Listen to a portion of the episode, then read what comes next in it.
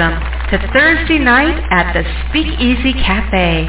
We would like to invite you to take the stage for the Sound of Ink Open Mic Poetry Night.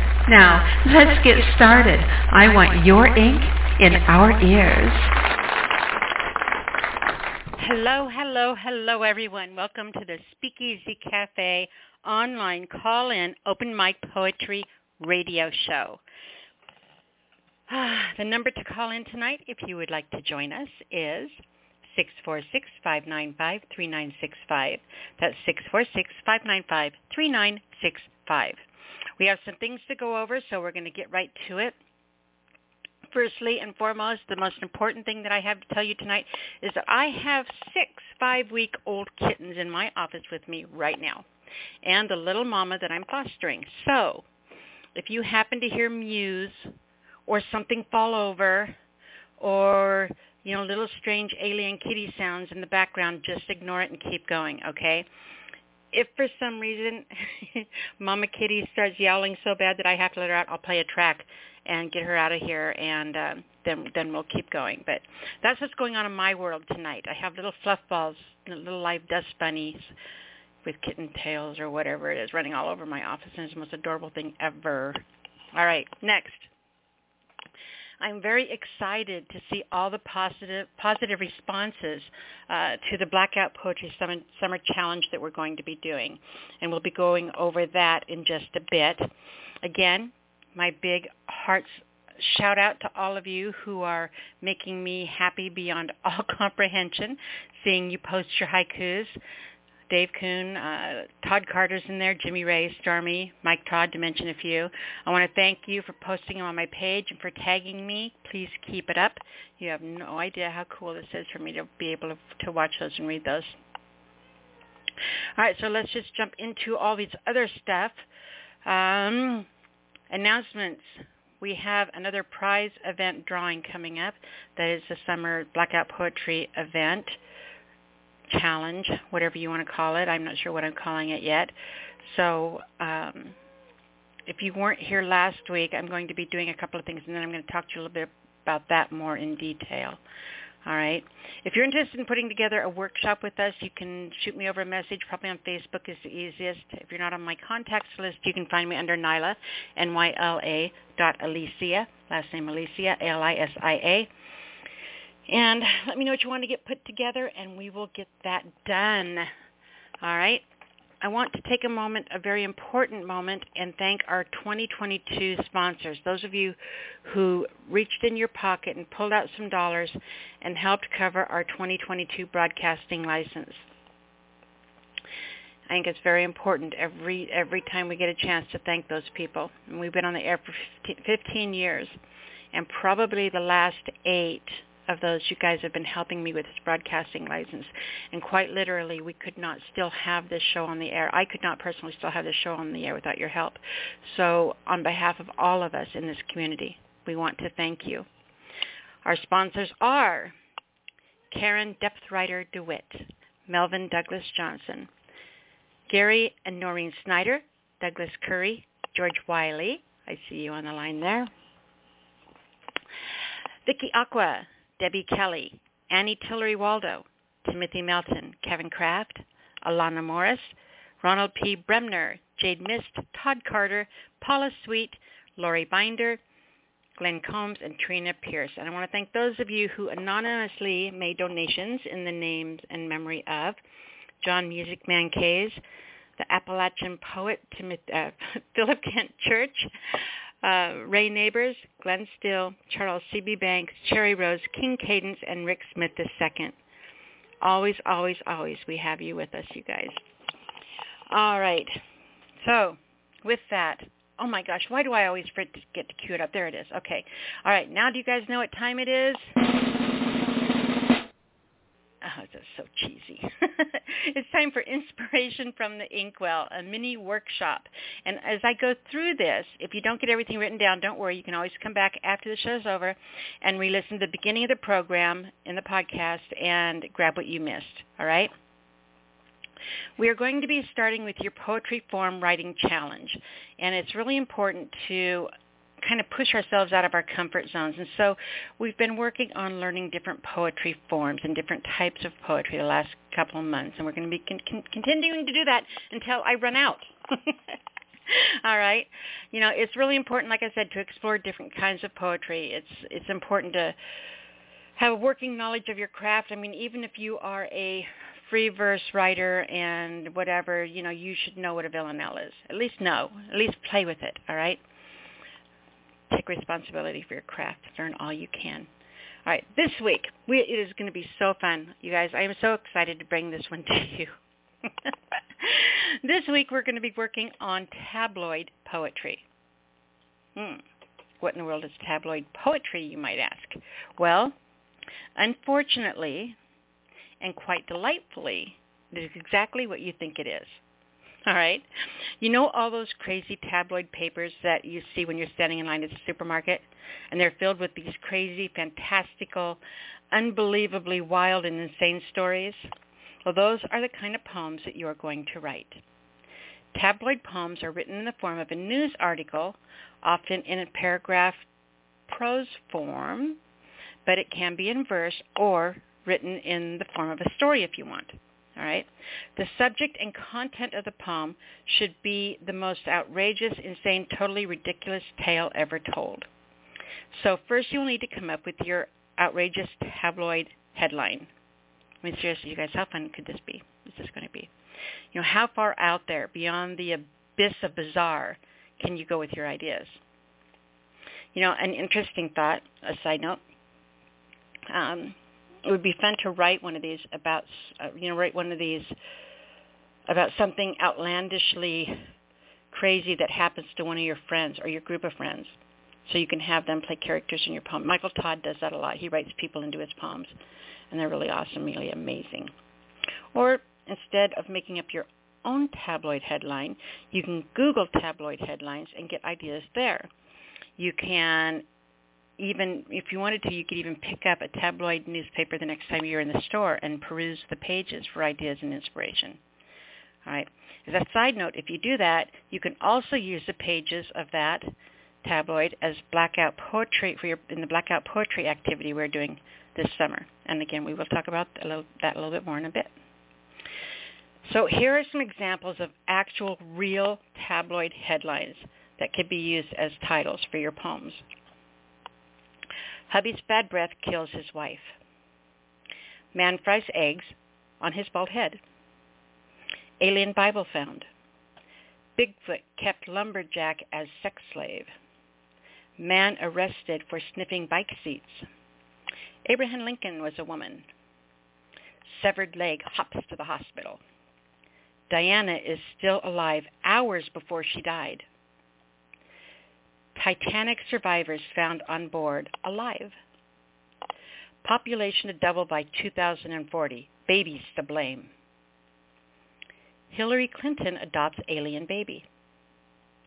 Redneck vampire attacks trailer park. And how can we not mention this classic, right? Bat Boy leads cops on a three-state chase. I love Bat Boy. so you get the idea. The more wild, strange, absolutely unbelievable, but just maybe you get with these ideas, the better. So how do you get started? So the first thing I do is I suggest that you get your tabloid headline. Get the idea. This is what okay, this is the title. This is what I'm going to be writing about write it down on the top of the page, and then just start writing down every single thing you can think of that could go into that story. All the ideas, right? And even if they're unrelated or, you know, goes in one direction, completely goes in another direction, and that's all the better. Because when you sit down to write this, you're going to be able to go through that list as you start putting your ideas together and as the story writes out, and you'll have things that were totally unrelated, but you're going to find real clever ways to use them as plot twists. You know, it started out over here, but then all of a sudden this happened, and then that happened, and you know, as you as you tell your wild tales. All right, and once you get that list done, then I want you to start, like I said, go ahead and start piecing your poem together. Start writing out your ideas. You know, put them, pick out this one and that one, and you know, once you get it all written down, you know, then you'll be able to take your time and trim it up, edit it, rewrite it. Um, and, and within all of that, you do find your poem. But I would suggest not trying to write about it the first time. First, just write down all your ideas. Then write down your ideas like an outline of what you want to do, what you want to put together, how you want the story to play out, and then just start writing it. You just write it as a free write, and then find your poem inside of it when you're done. And I know that that may seem like a lot of prep work. I mean, it's easier to just sit down and write something and walk away. But we really don't want the easy way, do we? You know, we want we don't want to be satisfied with just the easy poems. You know, we deserve better than that from ourselves.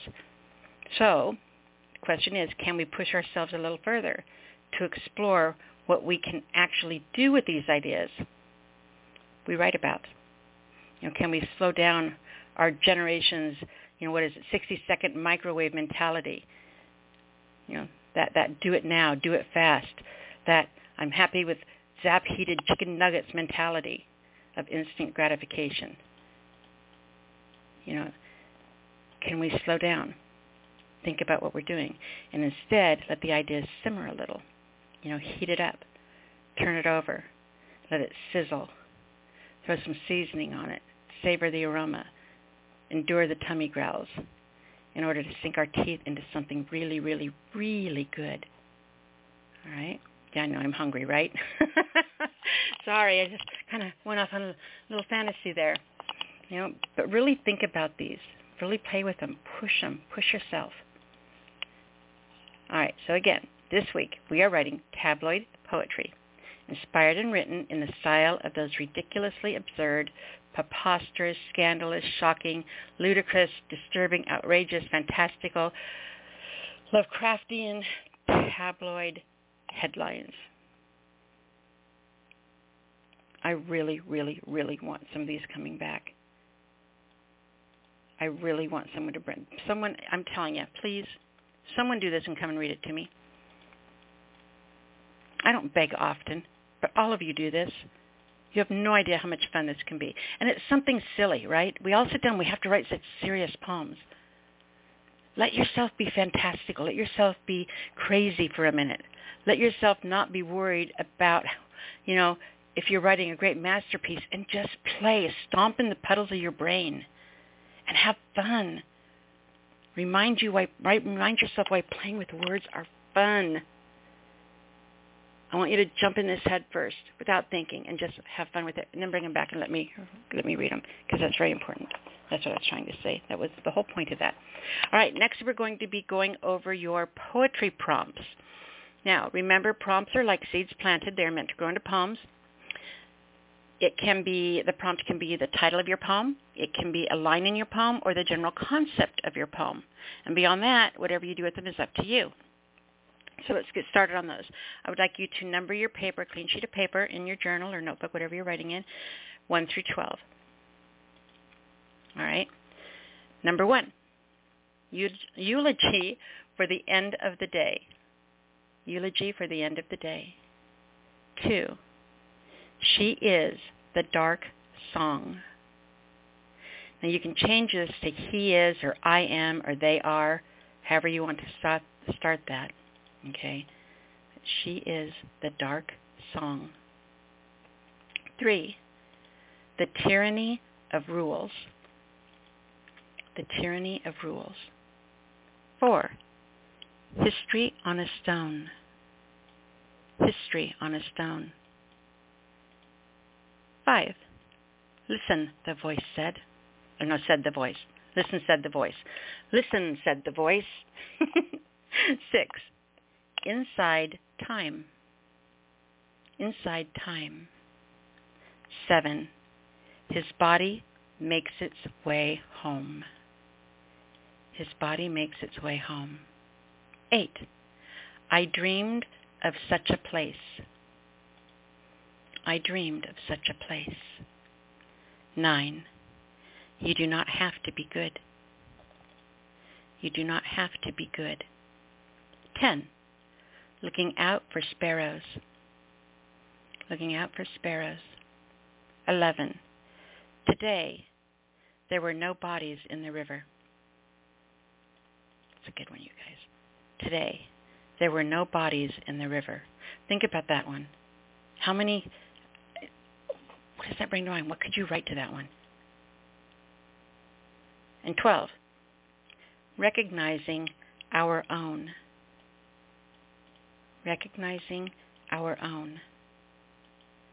All right, remember you can write one poem to each prompt if you would like. You can mix and match the prompts and use line 7 and 1 and 3 and get grab 11 and put all of those into one poem.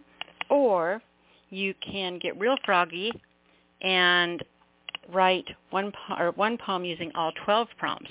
And while I don't make it easy for you, when I put these prompts together, I put them together in a way that they could be woven together if you are talented enough. Ooh, there's a challenge. Um, to do that. They all they they all can be, you know, they're all from the the same side of the color wheel.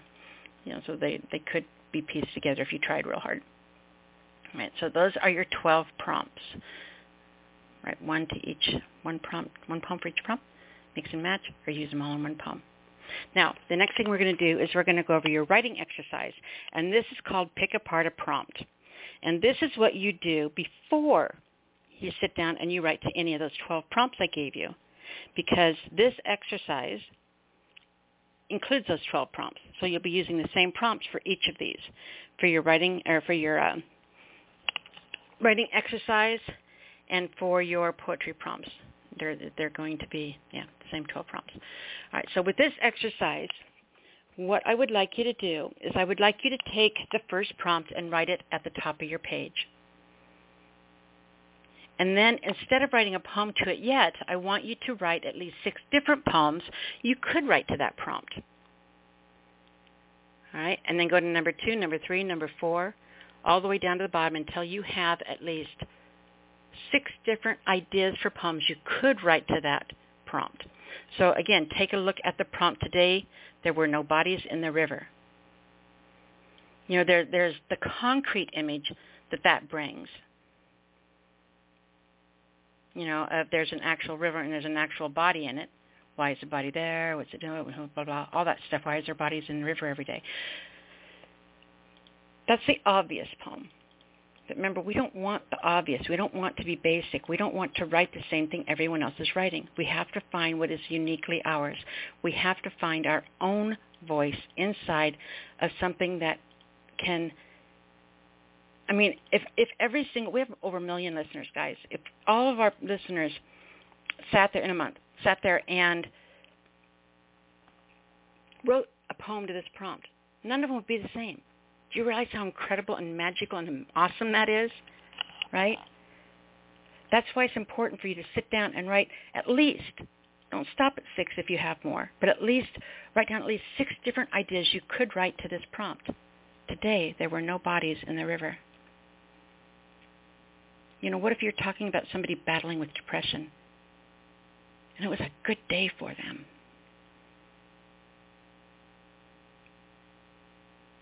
You know, what if you, how many, I'm not going to go on because I don't want to influence your take on this. I want them to be your own ideas. But how many different poems could you write? How many ways could you twist, twist up?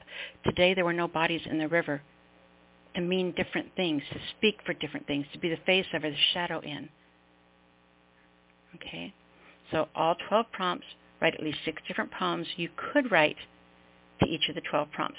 Now, before you get to the end of this, I promise something is going to grab a hold of you, and it's going to be something good. And it's going to drag you along, and when you get done writing it, you're just going to look at it and go, wow. And it would not exist had you not done this exercise. This is one of the most important things you can do to push yourself as a writer because you're teaching your brain. Your brain has muscle memory. The more you do something, the more it does it automatically. They say you have to do something 21 times for it to become a habit. Right? So what you're doing in this exercise is teaching your brain to be a kaleidoscope. So when I say October, the first image in your mind does not have something orange. Instead, your brain starts flipping through images like a kaleidoscope. Or like the slideshow that was underneath What's Your Face's Butt in the movie Nine and a Half Weeks, where it just clicks through the images, boom, boom, boom, boom, boom. That's what your brain's going to start doing with ideas automatically. You're not going to have to think about it anymore. It's going to turn your your imagination into a kaleidoscope of what ifs. And these aren't just fun things, write a poem to a prompt. These are things that are going to help you become a better writer, teach you things that are going to make you push yourself and stand out. And who doesn't want that? You know, everyone says, oh, I just write for myself. No, you don't. If you wrote for yourself, you wouldn't be on social media. You wouldn't be posting it. You wouldn't be coming on here and reading.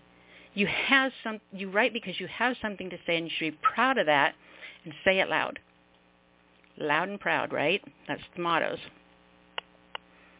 You know, so push yourself. Be the best voice you can be. Be your own representation of ideas that are uniquely yours. All right? So that is your pick apart a prompt writing exercise. I'm going to run through your prompts once again quickly. Remember, if you miss any of these, you can always come back at the end of the show and listen to the archives and write them down then. All right, number one, eulogy. Why do I have a problem with that word? Eulogy for the end of the day. Two, she is the dark song. He is I am, they are. You can change it however you want. Three, the tyranny of rules. Four, history on a stone. Five, listen, said the voice. 6.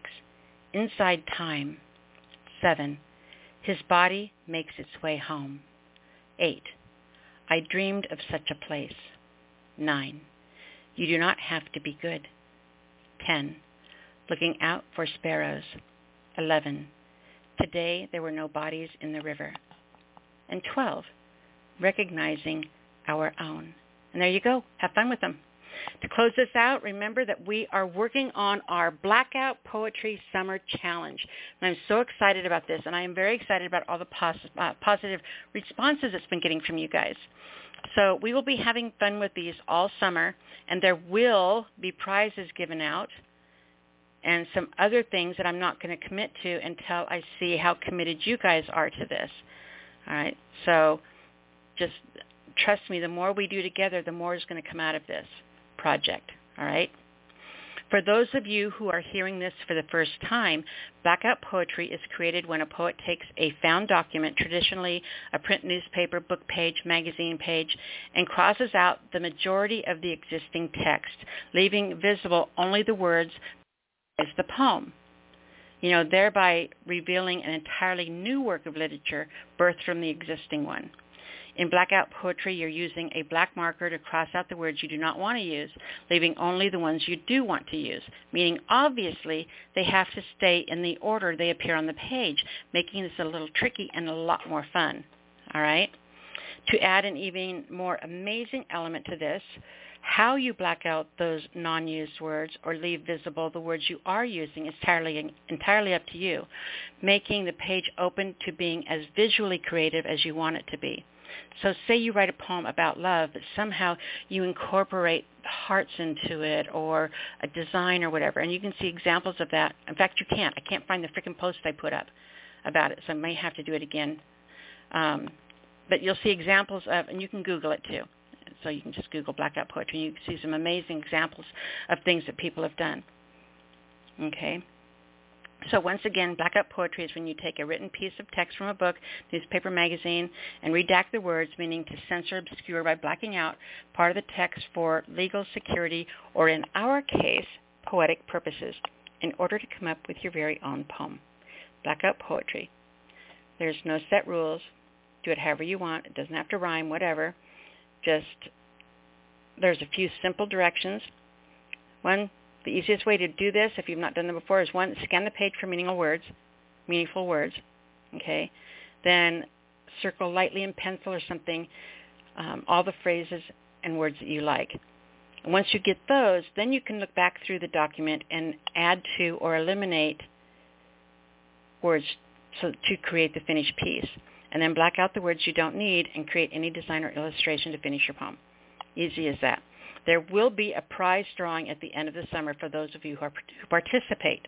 Participation includes creating a blackout poem, then posting it on my Facebook page, or if you don't want it out there in the public, and you, but you still want to enter, you can shoot it over to me on Messenger. That's absolutely fine.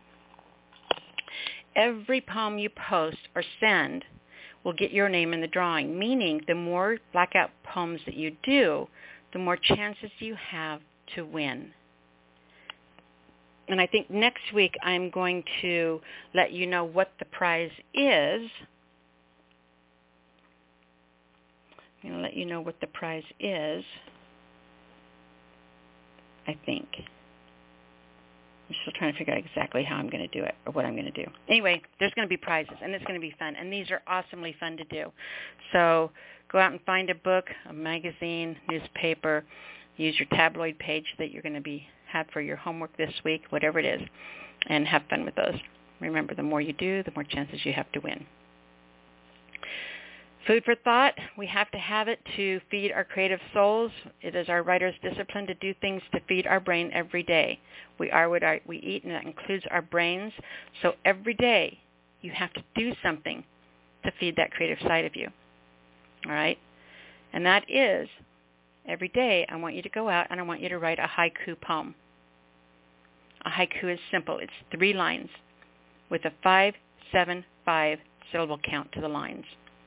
So every day go out in the world and look around you and find something worth 17 syllables. In all your rush rush, point A to point B stuff, pause and find your 17 syllables. All right, and get it written down. And even if it isn't perfect, you can go back and clean it up later. Editing is your friend. I know a lot of you don't believe that, but editing is your friend. So you can fix it later. Just get it written down. Next, make sure that you come back next week because that's the end of the workshop. I'm just I'm so excited about what I'm doing. It's like blah blah blah blah yap yap yap yap, right? okay, so come back next week and we'll be here and I'll tell you more good things you can do. But until then, for the rest of the evening, we are going to play um, have some poetry. the first thing I'm going to do, though, is I'm going to play an audio track. We always start and end. Hi, George. I see you in the chat room. It's so good to see you. Um, I'm going to play an audio. We always start and end the episode with an audio track from one of our poets. And I am going to do a poem tonight by Annabelle Fern, and it's called Like a Woman. If you're interested in having your poem played on the air, you can send the send me an MP3 file through Facebook Messenger or send me the file to uh, the my email, the Speakeasy at gmail.com, where that is in there, the Speakeasy at gmail.com, and put something in the subject line like audio file and That'll get my attention. We can upload to the show and play it for the world.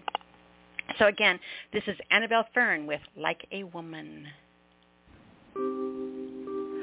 Pretty little baby breaks the surface of a big blue pill, water cascading down her white swimming suit in tiny torrents of sunlit dew. She's putting on a show for them, their scaly snouts sit above the surface of the pool. Their heavily lidded eyes watch her hungrily.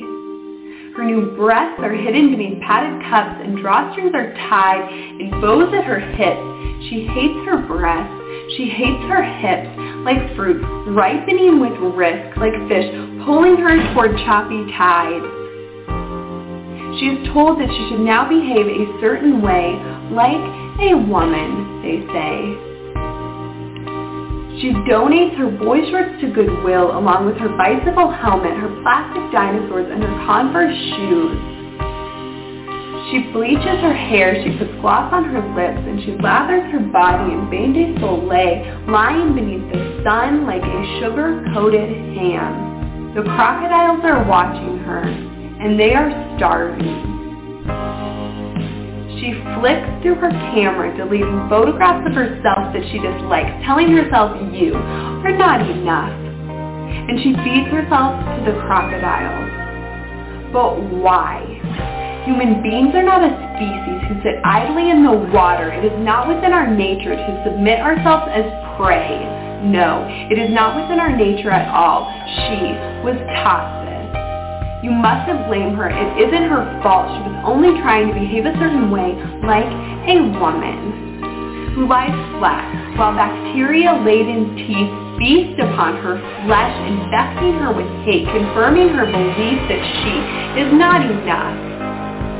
But one day, pretty little baby breaks the surface of a big blue pill, shaking off the crocodiles and planting herself on land where she will grow like a winter flower, blooming despite defeating elements. And she will learn to love her breasts, for they nourish her child with milk, and she will learn to love her hips, for they cradled her womb while her child grew within it. And she will learn that those crocodiles are never satiated while she is ever full and she will tell her daughter, pretty little baby, I have raised you like a woman, far from the water, far from the starving. And when you see the crocodiles, you will come to your mother, and we will laugh at them. Thank you. I absolutely love that piece. I love that piece. I think it's very empowering. You know, girls, we don't want to be Disney princesses. That's such bullshit. Who wants to sit on a porch and paint teacups every single day until you're old and gone? No. You want to be warriors. You want to be Laura Croft.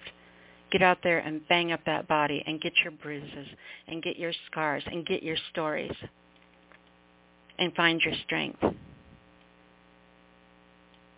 You know, especially with everything that's going on right now, I want women to remember that, that you are your own voice. You are your own strength.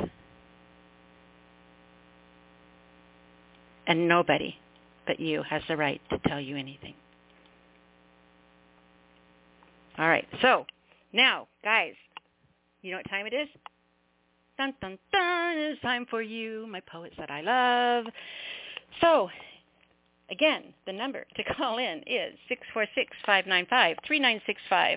That's 646-595-3965 if you'd like to call in tonight. If you are on hold, this is what you can expect. All right, we do take callers in the, the order that you call in, such as 734 is our first caller tonight. When I bring you on, please make sure that you introduce yourself. Though I and many others may know who you are, there's a lot of people listening for the first time tonight that don't know you. And remember, we've been on the air for 15 years. What if one of our new listeners, one of our new friends goes back 11 years ago and listens to a poem but has no idea who it is? And it's amazing and it changes their life and they can't even tell you thank you. right? It's really important. You know, don't send your poems out there naked. You are literally, virtually, verbally publishing your poem right now. We have been publishing poems every week for the last 15 years. You can go back and listen to any of them. Make sure your name is attached. So make sure that you introduce yourself. Really important. Right now you can read two poems. And if the lines get too busy and I need to switch that around to just one, I will let you know. But until then, you're good to go for two. And if that happens on your turn, I am terribly sorry. And so, yeah, that's where that goes. Next thing I want you to make sure that you do when you're done reading is to give out your URL. Make sure people know how to come over and find you and get to know you and your poetry better before you, come back here next week and read. Remember that we do have a mature rating, which means, say it with me, no bumping body parts, no tab A into slot B. Anything other than that, you're good to go. You guys know where the line is on that envelope. Don't push it. Keep our rating clean. All right. With that said, I'm going to go ahead and announce the first three callers so you kind of have an idea of where you are in the lineup. We have 734, 731, and 519. And beautiful Annie, I see you down there, but you are not in the lineup. If you would like to come on the air, 406, if you'd like to come on the air tonight, just press 1, and that'll let me know it's okay to unmute you. If you're here just hanging out and listening, I love you. I'm glad you're here. And if you change your mind at any time, 406, press 1 and that will let me know it's okay to unmute you. And you will not lose your place in line in the order that you called in, unless you don't want that line. we'll figure it out. Okay, so just so you guys know, it was really funny. So before I played the track and everything like that, I'm trying to be all serious and trying to get through all this, and I have two kittens trying to climb up my pant leg at the same time. And there were like these little tiny claws and like little tiny whiskers tickling, and I'm just trying to, you know, imagine trying to sit there and, and care. And you're talking to the whole world right now, and you have kittens crawling up your pants. I mean, my God. so I just thought, you know, we don't always do it pretty here, you guys, but we always do it. And I think that's one of the one of the uh, keys to our longevity is that you know we are family. We just have fun in, in all in all of our chaos. All right, let's go ahead and grab area code seven three four. Seven three four. You are on the air. Hello, Nyla. This is uh, George Wiley from Michigan.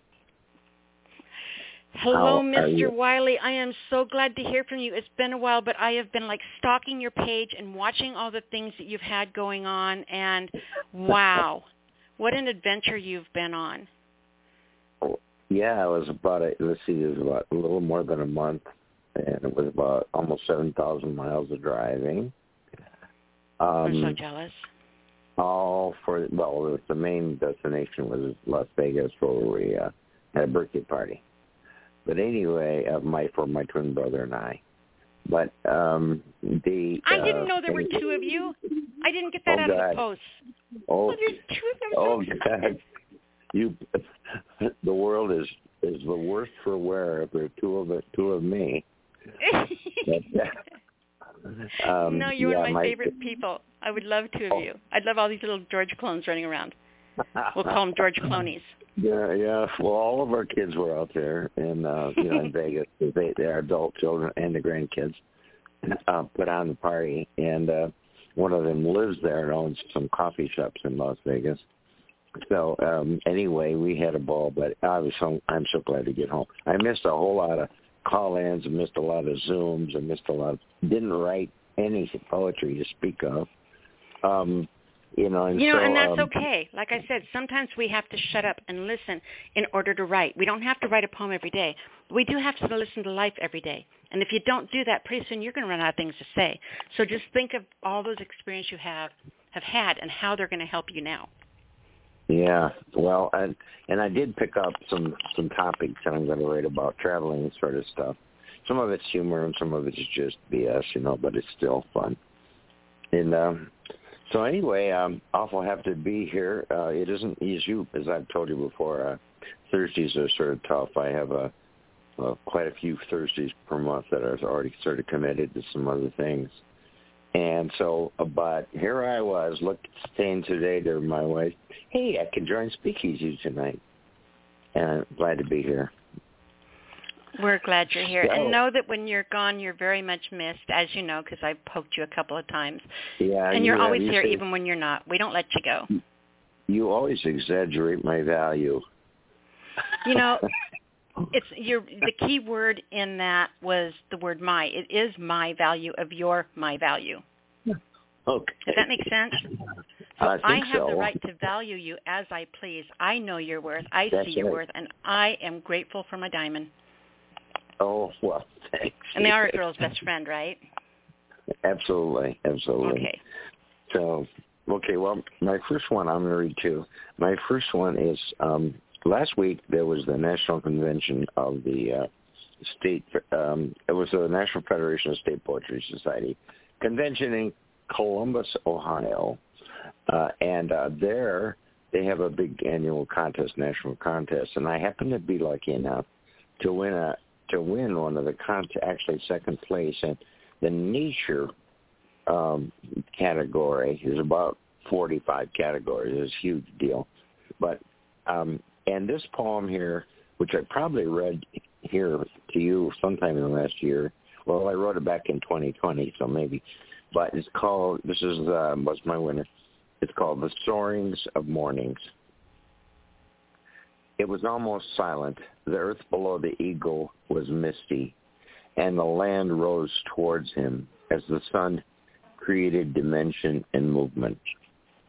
A train muttered and wormed its way along a hillside, its whistle muted as if paying respect to the morning. The trees grew shadows in color as they gained strength, wondering if they had the valor to pierce another day. Agreeable mists had floated over the ponds and streams, and now they succumbed to the stronger boldness of breezes. Some sheep earned their way up the rise with new lambs wobbling by, and the sun stole back the moisture it had given to the night. The noises climbed slowly to the soaring bird, and he knew them well. A creature of focus, his attention ignored the routines to find his prey. He knew where to fly his shadow to benefit his pursuit. He knew he was the supreme, undaunted presence of this morning. A tractor dusted its way down a tree-lined road, scattering some swallows. A green heron worked the shallows of a glimmering pool, creating small, noiseless ripples in nature's mirrors. And two mallards beat the surface on their way to some place or another. Daytime curls up a land and darkness flattens it. It pulls the hills toward the sky and cups the land into valleys. And it lets out to play the young rabbits for the eagle to see. And he gracefully accepts their contribution for another day about his land. Nature at its best is repetition and replacement. It has to offer succor to help the mornings coming, the eagles flying.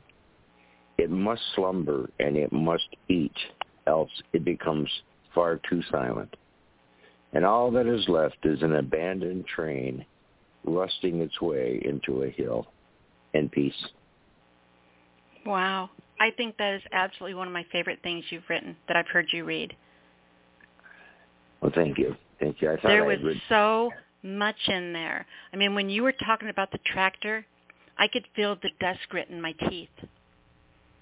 When you mm. talked about the swallows scattering, you know, when you're talking Mm-hmm. about him standing there and, you know, giving thanks to one more day above his land. You know, Right. how how more could you paint that swell inside of pride? You know, it makes me Mhm. think of the farmer standing there watching the sun set over his fields. hmm You know, realizing, you know, where every single one of the calluses and scars on his hands came from. Yeah. You know, hearing the voice of every ache in his back, but still thankful that he is above his land to take in that sunset and all he's accomplished. That was absolutely freaking amazing. Well, thank you very much. Will you send that it. one to me so I can read it? Sure. Let me make, make a note here just a second. It's like, okay. Uh, my second one is completely different. It's a sort of a prose piece. Um, just a little preface to this. Um, I worked in an office for many, many years, and it was a big office. And in, in the 70s, um, there were, and 80s, there were, um, there weren't very many black people of that had been promoted. You know, there was a, there was a, a lot Oh, yeah. of sort of quiet um, black females too, and uh, it was it was um, it was not a meritocracy for them. It was you know who do you know or um, or whatever, uh, and it took a long time to make changes. So sometimes some of the more talented people of color, um, and also include uh, other minorities too, would be uh, given jobs just because the you know given sort of menial jo- jobs in the office, even though they were certainly able for more. Okay, that that's the preface for this. And this one is called uh, this is just prose. It's called Good Good Fine Fine. In the big office, we had an older man who brought mail and printouts to each department.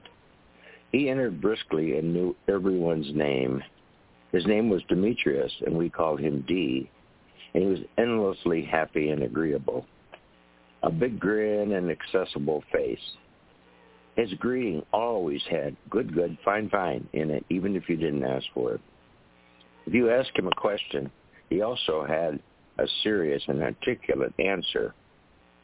He heard that my mother had passed, and he dropped off a heartfelt note for me the next day.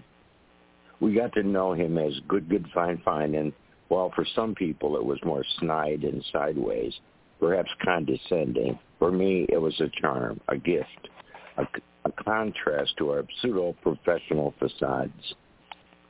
One day, good, good, fine, fine did not appear. They said he'd had a fatal stroke.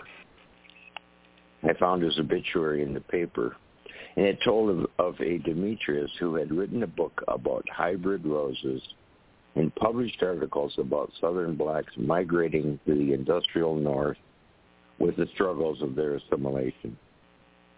His son was a doctor at Cleveland Clinic. Turns out Udi was way more than good, good, fine, fine, and that he was seeing so much more about us than we were seeing him. They replaced him with a stern woman who wore too much cologne and we never even knew her name.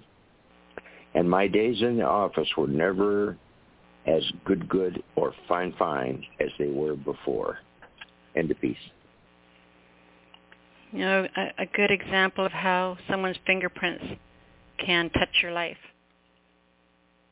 Exactly. Yeah, exactly. And, and leave that lasting impression. You know, people always wonder, you know, if what they do in life matters, if what they do people notice, if someone's going to remember them. Right. You know? And and Yeah. the truth is is that you know, there's people you can meet for one moment in a restroom passing as the door opens that you're going to remember for the rest of your life because of whatever that interaction was. You know, someone looked up at you and smiled and said, "You look really nice today." For some reason that's going to stick in your head you know, people who were kind to you, people who were not kind to you. Mm. You know, but you're, you're talking about, you know, you talk about that, and and you know, I always tell people it's really hard for me when we lose people. You know, we've we've lost some really some people I've loved very dearly in a very short period of time, Yes. but they're always there. Everything that they gave you of themselves is always there inside of you. You know, they may not be there physically, but the, the what that that voice, their voice, that that part of them that they gave to you, that never goes away ever. Right. I still think of that of that man's greetings. You know, knowing nothing about him. You know, Mhm. until later. And nobody else probably is, except me. I mean, nobody else even bothered to look up his obituary. Yeah. I mean, I shouldn't say nobody else, but the majority of the men in that place, um, you know, were uh, oh, he's dead, he's gone. Who's going to deliver the mail? And um, you know, um, that's uh, there. There is. You're right. You say is absolutely right. I have a task for you. Should you Oh. decide to accept it, I would Okay. like you to print out that poem and All take right. a piece of tape with you and anonymously just post it somewhere where everyone could read it. Well, I actually sort of will because the um, it's the book. The book of winners has been published already since um, the the book of the win all the winning poems has Mhm. been already published. It's already on Amazon. Mm. Well, I can't think of the name of the book. I haven't even bought mine yet. so, um, then I will be buying one, of course. but uh, yeah, so that that uh, I. Uh, but I can also, I'm also going to put it on my Facebook page. But I, Yeah. I hadn't gotten around to, I hadn't gotten around to brag about it on my Facebook page yet. Um, but um, I, I'm going. Well, to you've been a little busy. Just a little, just a little. Yeah, yeah. Um, by the way, uh, how to find me? Um, I do have a book out called um, "Why Did I Remain in the Garden," uh, and it's on Amazon. George Wiley. Uh, I also have a a um, um, um, I'm sorry, a Zoom every Monday night called Blue Water Poetry Zoom that I host uh, Monday 8 p.m. Eastern, and um, I skip a few. I skipped. Uh, I skipped some of the Mondays when I was gone, and I'm skipping next Monday because of the holiday. Um, but it uh, generally I I have it every two every Monday night, and you know it's an open mic. You just got to get on Zoom if somebody's interested. Um, you know you'll you can either find it on my Facebook or I can uh, contact me and I can uh, send you uh, the email in, invitation. So Blue Water Poetry Zoom at 8 p.m. Eastern. So I do at 5 p.m. your time. And um, mm-hmm. the other thing is that I have I, I have that uh, website. I mean, I'm sorry, Facebook page called uh, George Wiley Writes, um, which somebody can connect, request to friend me and get on there. And I there's I think it's about a hundred, maybe now it's more than that people on there. So thank you for the time. I did. I you you always give me too much time here. I carry on, but uh, it's my time. I know you're the boss. I am my I am my own power. Remember, I do what I want. I know, it, but you don't have to throw ketchup on the wall, do you? I don't. No, I do not. Yes, I don't know why. Is it fun? No, there's it was and then it was a long story. Never mind. That that. um, but, I do put um, Jello all over the floor, though. No, oh, oh, for the. Does that count? I guess it does. Yeah, I mean, I, guess. And, and five cool points for anyone who knows where the reference of, of smearing Jello all over the floor comes from. I'm trying to think if I, it's dimly familiar to me. I don't know. I can't. Mm-hmm. Google it. Okay, Jello all over the floor. Smear Jello on the floor. I thought maybe it was a treat for the kittens. no, if I was to do, if I was literally to do it, it would be treat for something much more fun. Much more fun. Yeah, I understand. Did I say that in my out loud voice? yes, you did, and you're, I'm holding you to that. Okay. All right. Thank you. Uh, thank you so much. Thank you, George, honey. I'm glad you're back home. I'm glad you're safe, and it's good to hear from you. Good. Take care. you too. All right. Our next caller comes from area code 731. 731, you're on the air. 731 is Michael Todd calling from West Tennessee. Hello, Flicker. That's my so new nickname for you, is... by the way. What? Flicker. It's my new nickname for you. What, that, what does that mean? It means you're a spark. You're like a firefly. You're the bright, shiny place in the dark. You're my flicker. Did you look at did you look at the video I sent you of the fireflies? The what? The video I sent you on Messenger of the firefly. I have not yet, no. Well, you just missed it. I took it in the middle of the night, midnight. I got a oak tree between the porch light the church across the road so it wouldn't be a glare. And just look, 27 seconds, nothing but a firefly going nuts. The last time I tried to do that, fuse one flew in my mouth. I was really nervous about it. You, you know, all rapid, I see on here is zombies. Our, our discussion about zombies. I don't see a video on here of fireflies. It's there. You just got to look. Trust all right, me. I'll find it's it. There. If you hear a noise, it's the dog coming up sniffing to the phone trying to figure out what in the heck you doing. The oak tree at midnight on a Friday night. Mm-hmm. I found it. I found it. Okay, I'll watch it there it is. show. That's a firefly. This week, 10 years ago this week, I put together a poets roundtable. I was the uh, the captain that week. And for some reason, I chose to do haiku. And I did it with seven or with six other really close friends of mine, all girls, really good friends of mine. And uh it's kind of, you know, it's pretty neat that you got haiku stuff going on this popped up from 10 years ago. 2012 this week. So basically 10 years ago tomorrow in theory because all our PRTs were posted on Fridays. So there. Wow. And uh, I'll read that one. And then I'll tell you who the writers are in the order that they wrote. Obviously, it'll be seven haikus, seven people vacating the premises. Now appears the time vacating the premises seems the best option. There's nothing left Doubts whisper upon the winds, urging me onward. Traveling the road where silence awakens sight, mind is free once more. Like oil on parched skin, relief anoints my body, renews my spirit.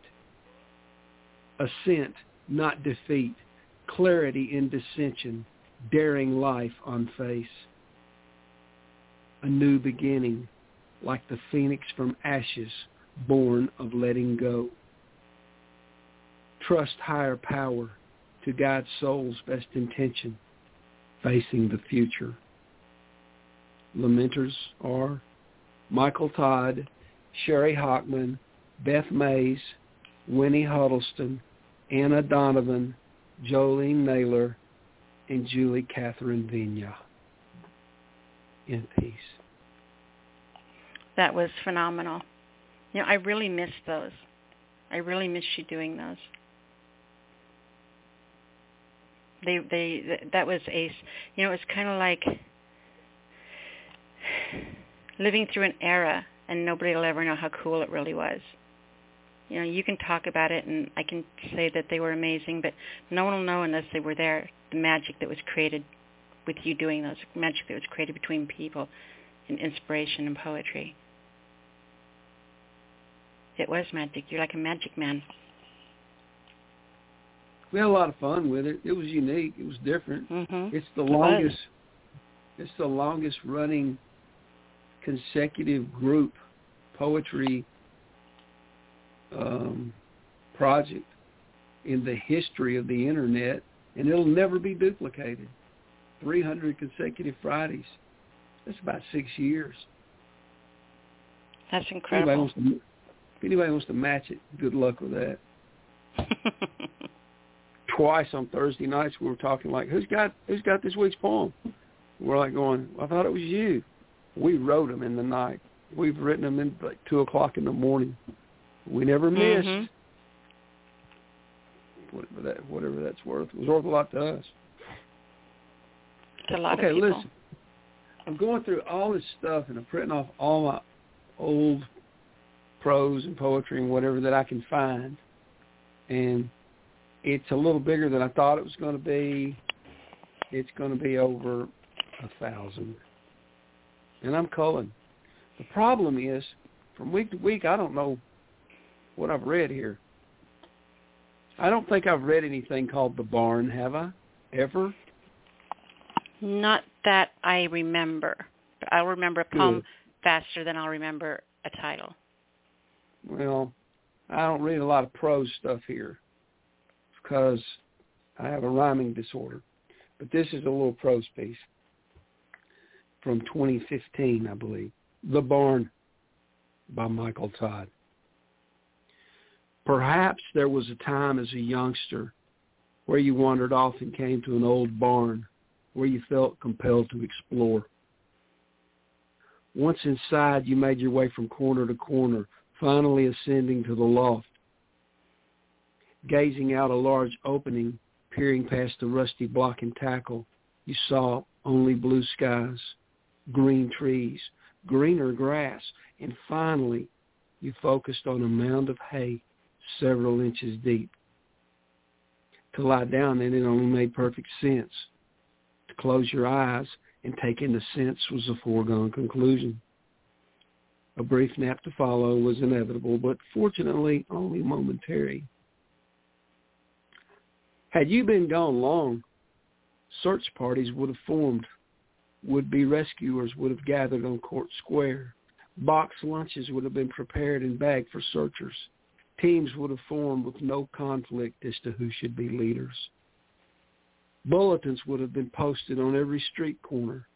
Radio broadcasts would have been interrupted. Churches and schools would have let out early. There would be no casual passersby on the sidewalks. The first to speak would query, any news? A quick shake of the head would be all the response offered. The only priority for the community would have been your safety and well-being. They would have moved heaven and earth to find your whereabouts and secure your safe arrival back home. Know that. In peace. Wow. Know that. That was incredible. Thanks. You're welcome, Michael. I like your prose. It's fun. Of course, I like everything that you write. You're biased. I am. I like to surround myself with amazing things. That's why I'm here every week. Sweet. Tell everyone how to find you, love. You can find me at my personal blog site, myketodd.blogspot.com, and that's M-Y-K-E-T-O-D-D, myketodd.blogspot.com. Come and visit. George says You know that you knocked that one out of the park. Well, God bless you, George. Bless your heart. Thank you very, thank you kindly. All right. All right, baby. We'll talk to you next week. Fantastic. Look forward to it. All righty. Bye-bye. Bye. All right. Our next caller comes from, oh, 519, you're on the air. Hello, hello, hello. How's an island today? Hi, Bob. I'm doing great. How are you? Oh, not as well as I'd like to be. By the time we get old, at 88, you feel a bit tired. Um, uh, by the way, thank you for liking my quote uh, thought for the day that I put on your uh, messenger. Did you write, do you write those yourself? Uh huh. Okay, so Bob's thought for the day was, we lie the loudest when we lie to ourselves. I thought that was pretty profound. I thought you'd like it. I did. I loved it. So what do you have for us today, dear Bob? Okay, first of all, uh, I'm going to tell people where to reach me, and that's at Windsor, Ontario Writers, or just look for Bob Taub on uh, Facebook. Okay. Now I I have a a big choice for you to make tonight. You take your pick. I can always do it, and that way I can't get in any trouble. Uh, there's one on pets and one on uh, sleep tight and forgotten the other three. But anyway, oh, take heed, terrible poem, and the fisherman and the mermaid. Your choice. So I get to pick two of those, right? You get to pick two of them. So I want Pets and the Mermaid. Pets and the mermaid. Okay, we'll start with with uh, pets. Here we go. Pets. This is by myself. Pets can be such a joy. They are always faithful. And they have so much love to give. They seem to understand when you are sick and stay by your side to comfort you. If you are blind, on your dog you rely, knowing that he will your safety will to lead. And keep you keep out of harm's way. Then of course there is your cat, who just loves to sit upon your lap. The only thing that ask they pets ask of you is the love that they give to you. Remember the pet is like a child to you. That was written by me in 2015. End of poem. I love it. I have I'm sitting here in the office right now with five kittens. I'm fostering a mama cat that just had kittens. And so I have five kit or six kittens running around my office, right? And I, I'm sitting there thinking, you know, if you have a dog, if you're sitting there and your dog's like laying across your legs asleep or whatever like that, and you want to get up, you just push your dog to the side. But if Yeah. you're laying there and a cat's sleeping on you, you will sit there having to pee for seven hours, My breaking out in wife, a sweat before you will get up and move it because you won't move until that cat wakes up. yeah, well, my cat doesn't like me, but my wife she loves because she hates men, I guess. And she sleeps in her bed and sometimes get under covers with her. Well, she sleeps Aw. nose to nose. So anyway, here's your fisherman and the mermaid. Now this is more of a story type thing than it is a poem, so I'll just read it to you now. There was a fisherman named Joe. Every day he would go, he would get his crew, and off they would go. They're out. They were out as they did every day to cast out their nets. But this day was to be different. When they brought up their nets, much to their surprise and amazement, they found not their surpri- only fish, but amongst them was a mermaid. They had heard such stories, but mermaids, but so it was just a myth.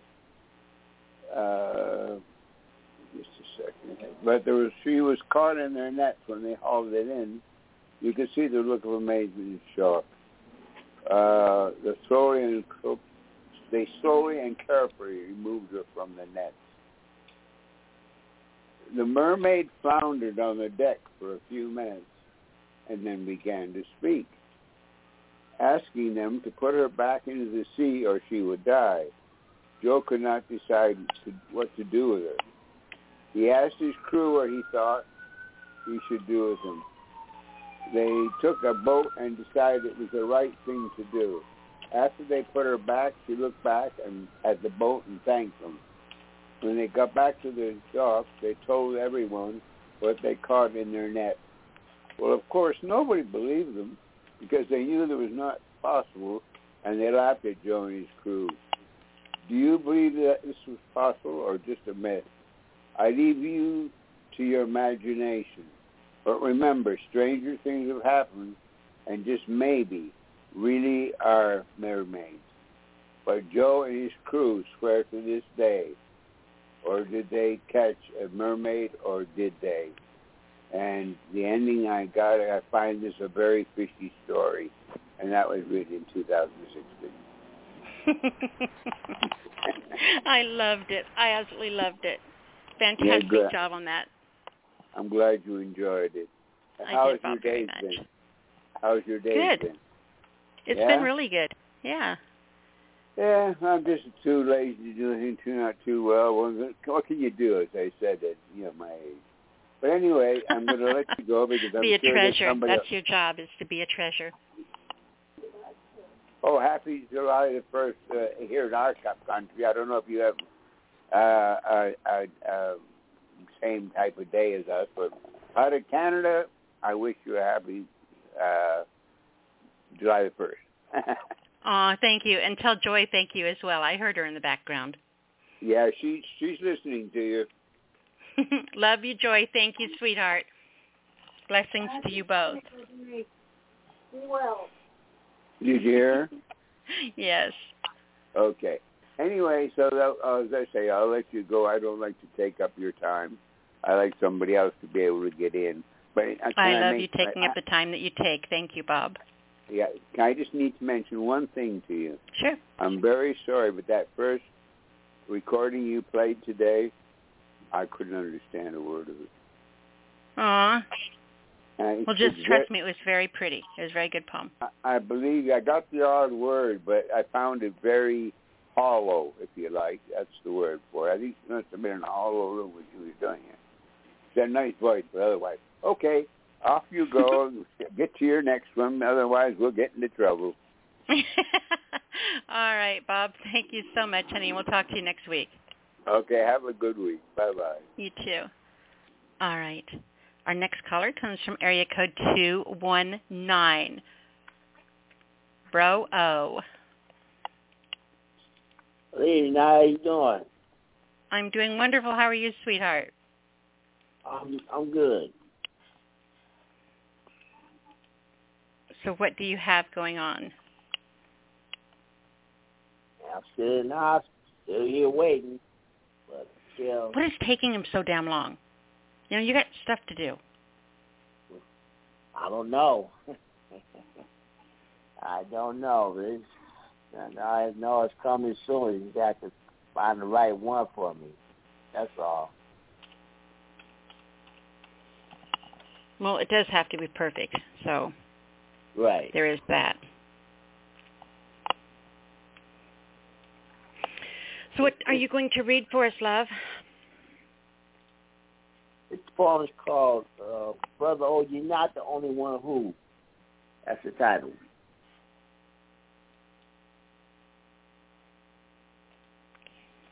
My dear brothers and sisters, when we go through certain challenges and encounter adversity of various degrees and having difficulties with coming to terms why we are going through what we are going through right now in our lives, we often feel that we are the only one who is experiencing what hundreds of thousands of people are going through have overcome in their lives personally. Once we believe, start believing in the false idea that we are the only ones facing troubles in our lives, Satan tries to use those thoughts against us by attempting to isolate you from people and trying to solve your own issues and sink you into a depression along with feelings of despair and hopelessness. That's why we are witnessing the suicide rates increase exponentially in this country. My dear brothers and sisters, you must realize that you are one of hundreds of thousands who are going through exactly what you're experiencing right now. You must realize that establishing genuine connections either in the real life or on social media about and dealing with the unique challenges you're facing. You must realize that you can't isolate yourselves because no man or woman is designed to be an island. You need some type of human connection interaction, whether it's building friendships, hanging out with your family, being involved in a relationship or marriage, or connecting with people who share the same challenges and struggles that you are facing right now. My dear brothers and sisters, I'm living proof that you are not under was ever had to wait for a breakthrough to come through. You are not the only one who is about to experience a major change in your life. Be patient and keep the faith till it happens for you. I'm not the only one who's currently awaiting an organ transplant. There are over 100,000 people in this country just like me. I'm not the only one who has lost a girlfriend to an unexpected death this year. I'm not the only one who's experienced losing classmates and close friends over these last several years. I'm not the only one who has ever had to put my plans on hold and experience interruptions in my future plans due to medical reasons. I'm not the only one who is undergoing a major change and overhaul in my life. I'm not the only one who has to make some major decisions about my future and readjust to living in society after I leave the hospital. I'm not the only one has had people walk out of my life because were only meant to be in my life for a season. Or those people show their true colors when hard times came in my direction. I'm not the only one who's had to cut some people loose and maintain my distance from them this year. More or less of this poem, you're never going through anything by yourself in poem. Never going. That's really important for people to remember, I think.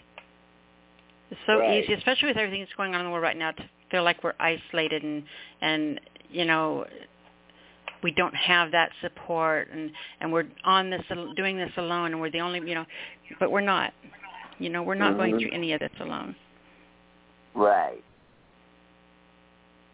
Exactly. Yeah, exactly. Very that's good. why I, that's why I wrote it. Just a reminder to myself that I'm not going through what I'm going through now by myself. mhm yeah so are you going to read a second one for us my dear Yes, I am. okay good This one's called Living with a Chip on My Shoulder. One of my favorites from last year. Although one of the most well-known, respected, influential poets in the Chicago and Northwest Indiana poetry community, a three-time National Spoken Word Award winner for Overcome the Year, a poet who has shared stages with many of the household names and legends in the national poetry community. A poet who puts in tireless work, effort, and dedication to his craft.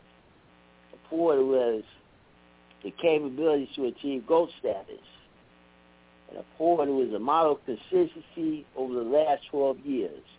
Yours truly still lives with a chip on my shoulders. Foggy living example of resilience, living example of determination, living example of perseverance, the living example of real black manhood, the living example of faithfulness, and the living example of patience. Yours truly still is a chip on my shoulders. Although I'm a survivor of many medical conditions, an overcomer of speech impairment, a survivor of being a real-life overcomer who graduated from both high school and college, despite being placed in special education classes, yours truly still with a chip on my shoulders. Brother, why do you live with a chip on your shoulders after all that you accomplished in your incredible life? My dear brothers and sisters, when you were not expected to live past your first birthday, when you were not expected to graduate from high school or college, when you were voted the least likely to succeed, they just failed in everything that you attempted. When you were constantly bullied, ridiculed, and made fun of regularly with low self-esteem and feeling not being good enough, when you expected to end up in dead, locked up in jail or prison, or where you were expected to end up being addicted to alcohol. When you were told that you were crazy for even doing poetry. When you were told that your style of poetry didn't match the, you know, quote-unquote spoken word artist. When you constantly passed over and overlooked because of your disability, especially when you supported everybody.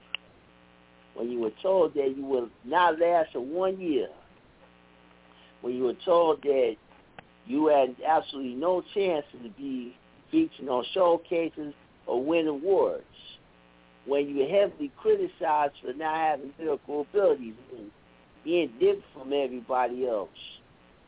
That's why I still live with a chip on my shoulders even to this day. Boom. You know, there's a lot to be said for somebody who's willing to put, you know, to cut themselves open and and bear themselves in such a vulnerable way, like you do through your poetry. I mean, you you tell your story, and that takes a lot of courage. Right. Yeah, and I'm proud of you for that. You know, I'm proud of you for being able to do that. Thanks. You're welcome. all right, brother. Oh, my love. Tell everyone how they can find you and all that good stuff. Oh, you can find me on Facebook under the name of my brother Gavin.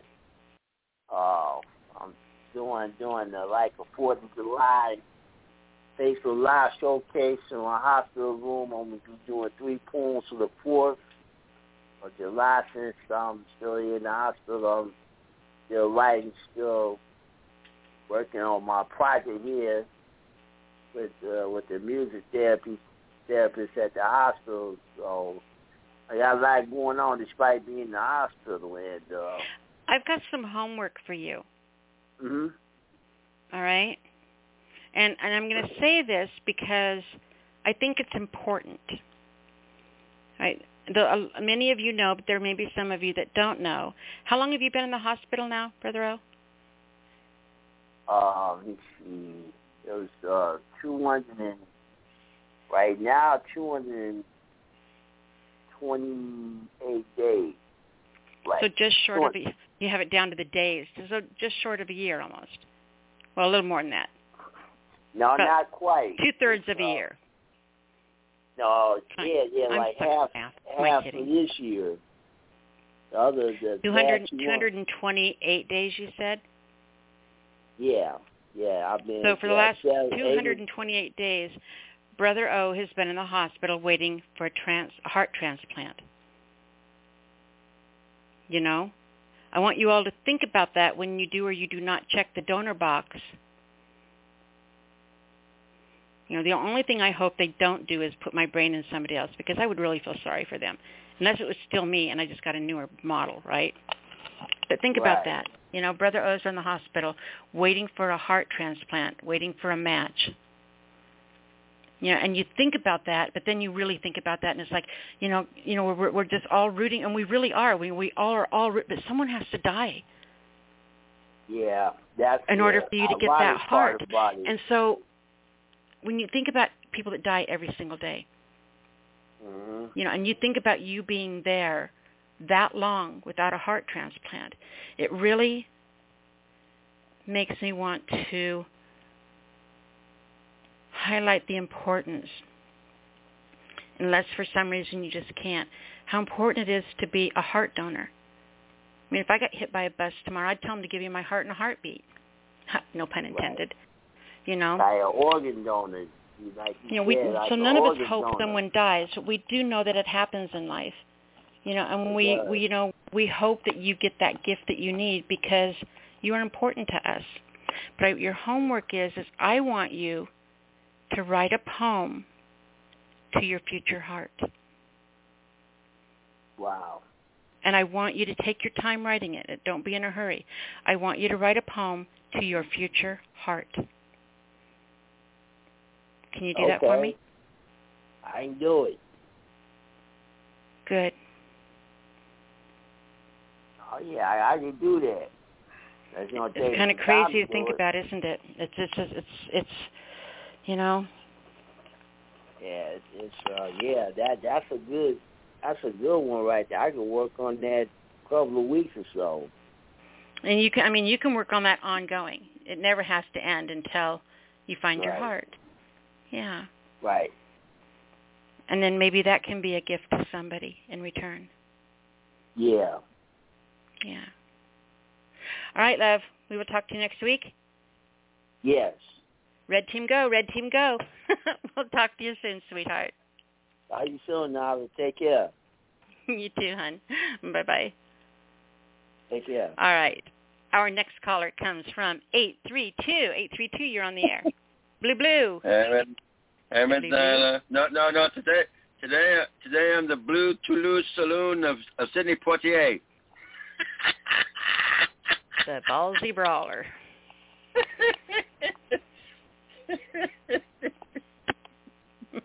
hey, you know.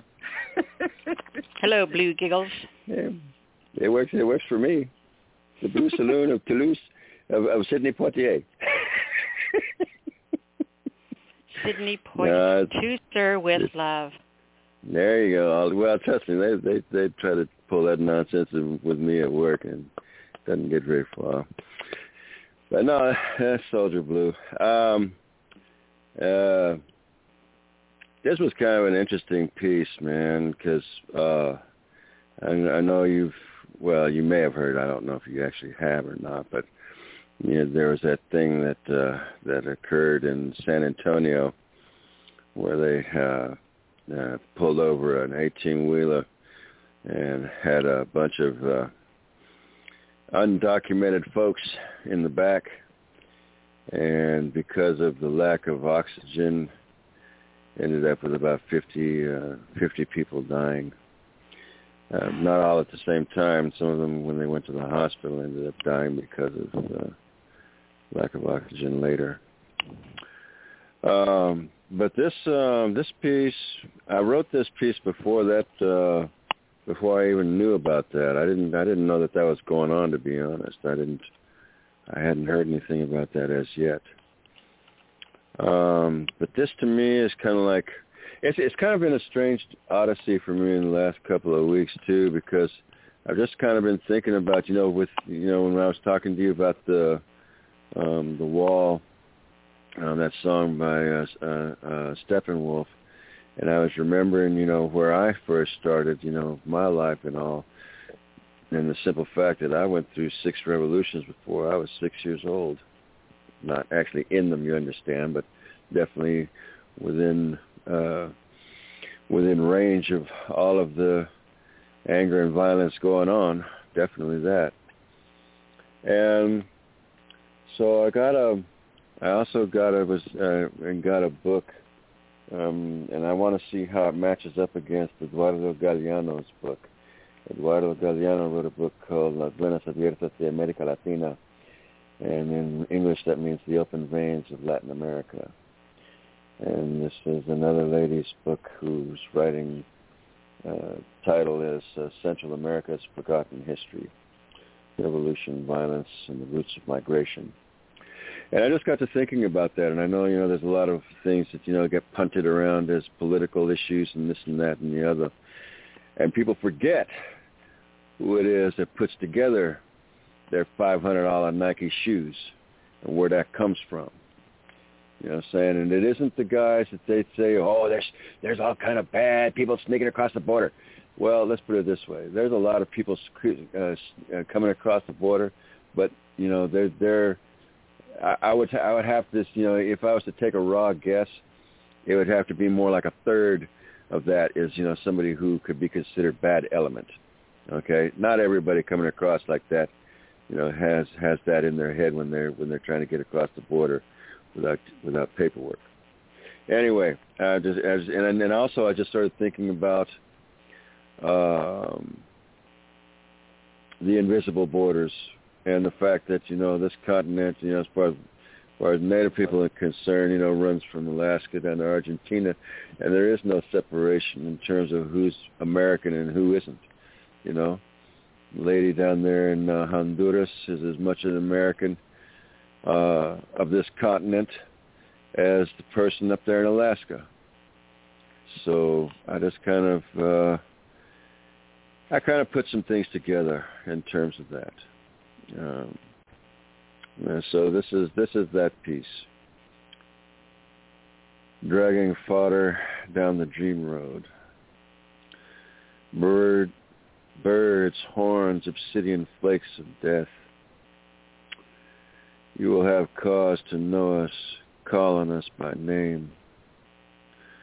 Birds, blood on a wire, will be crawling, clawing away through midnight with raven, Gaketronda, the shiver shake of shadows that never made it beyond the dreamscape of seeds.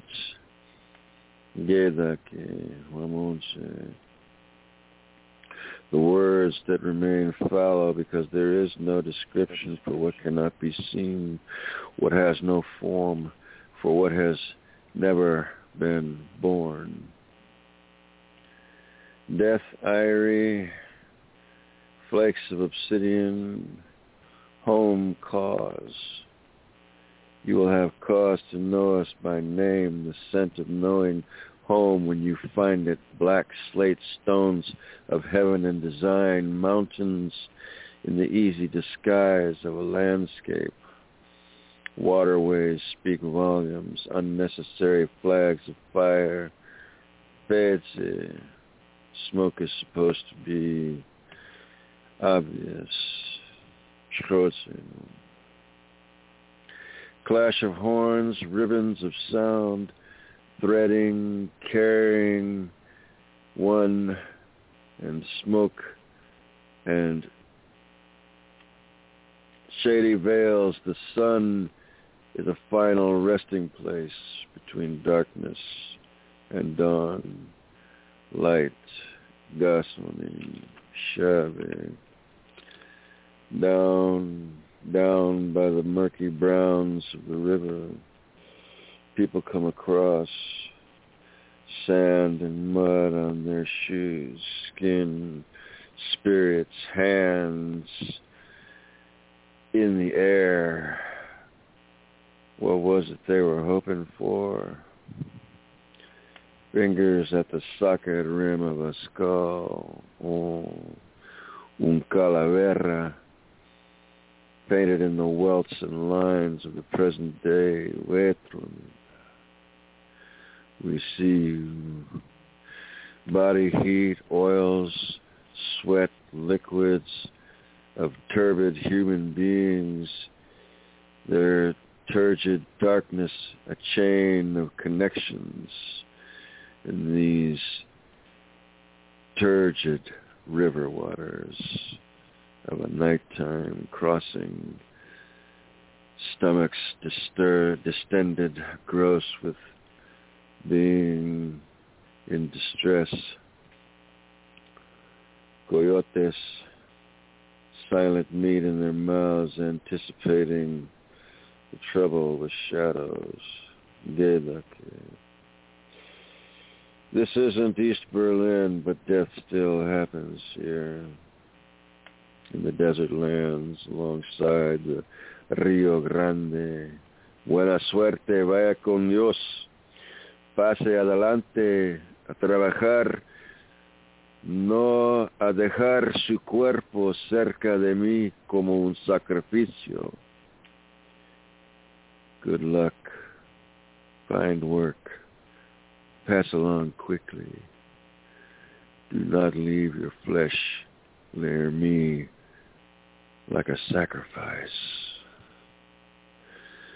Moonlight rhythms, border crossings considered almost illegal. Aliens in our own homelands, it's all one continent, yeah. Invisible lines will bleed you dry. A five-year-old from El Salvador asks why his mother traces her stretch marks, tracing the lines, trying to find an answer. Bones, whistles, while he, soft as silver, fluid as the mercury that beads the water, Mitron, mud brown to silt streaked waters, mud clay, water marks the clothes of everyone, a baptismal of raw fluid. Oh, water is life. Oh, yeah, there is a life here. Some of it is marked for death and tragedy. It is the risk taken para sufrir. Yes, ganas sin ganas, quien sabe. Yea, for the suffering, to gain something or not. Who knows? It is a gamble. Bramble thickets, the dry sounds of rattlesnakes and cicadas, Huetza, uh, Cotra, blackbirds sing our songs, raising them into the smoke, Schwarze, reciprocity. We give each and so give back to ourselves. We create the balance for others and leave it where they can find it, a breath within a breath of spirit. It is healing. It is fragrant. It is sacred. Tranquil. We have found it again. It breathes, it lives, it dreams. We are the river. And the river is we. And we are going to set the river free. There is no they. There will be no separation, ours from theirs. They are our southern relations. We are going to set the river free. We are the Ghost Road born. We acknowledge all of this continent that is our home. Set the river free.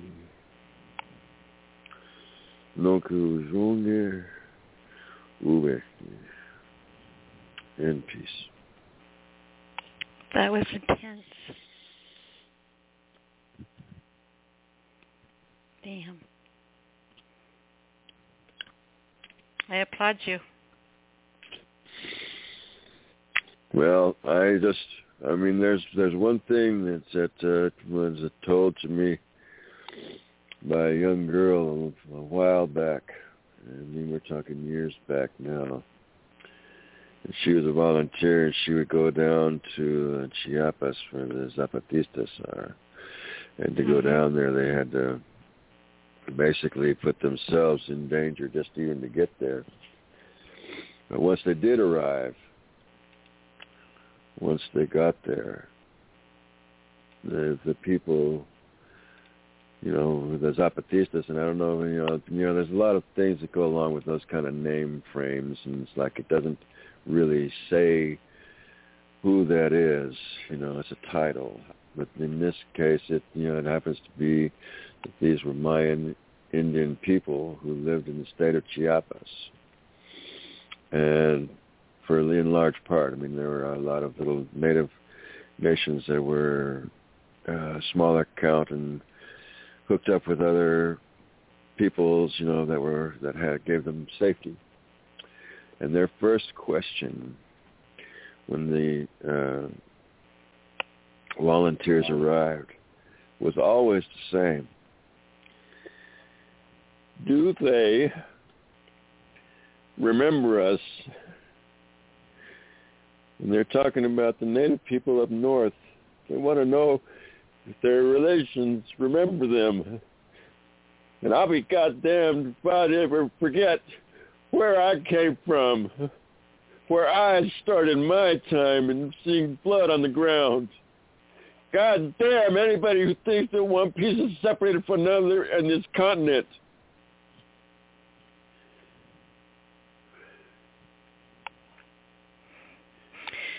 Amen.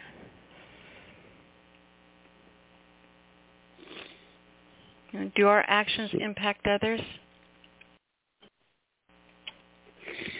I do my best. You got your answer right here, guys.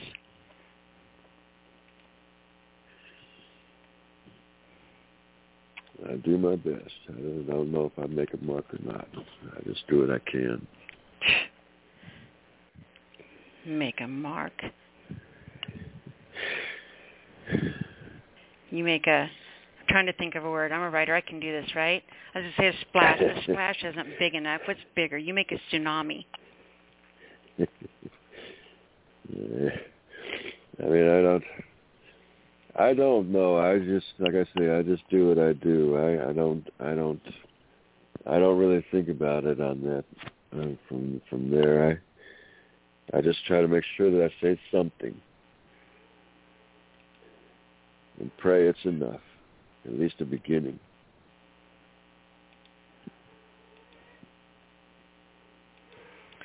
And oh, I'm speechless. All right, blue, blue. Yes. Tell everyone okay, how to I'm. Uh, you can find me on uh, Facebook. It's uh, Rafe Wild at Facebook.com, and underneath in parentheses it says Soldier Blue. And then you can also find my work on, uh,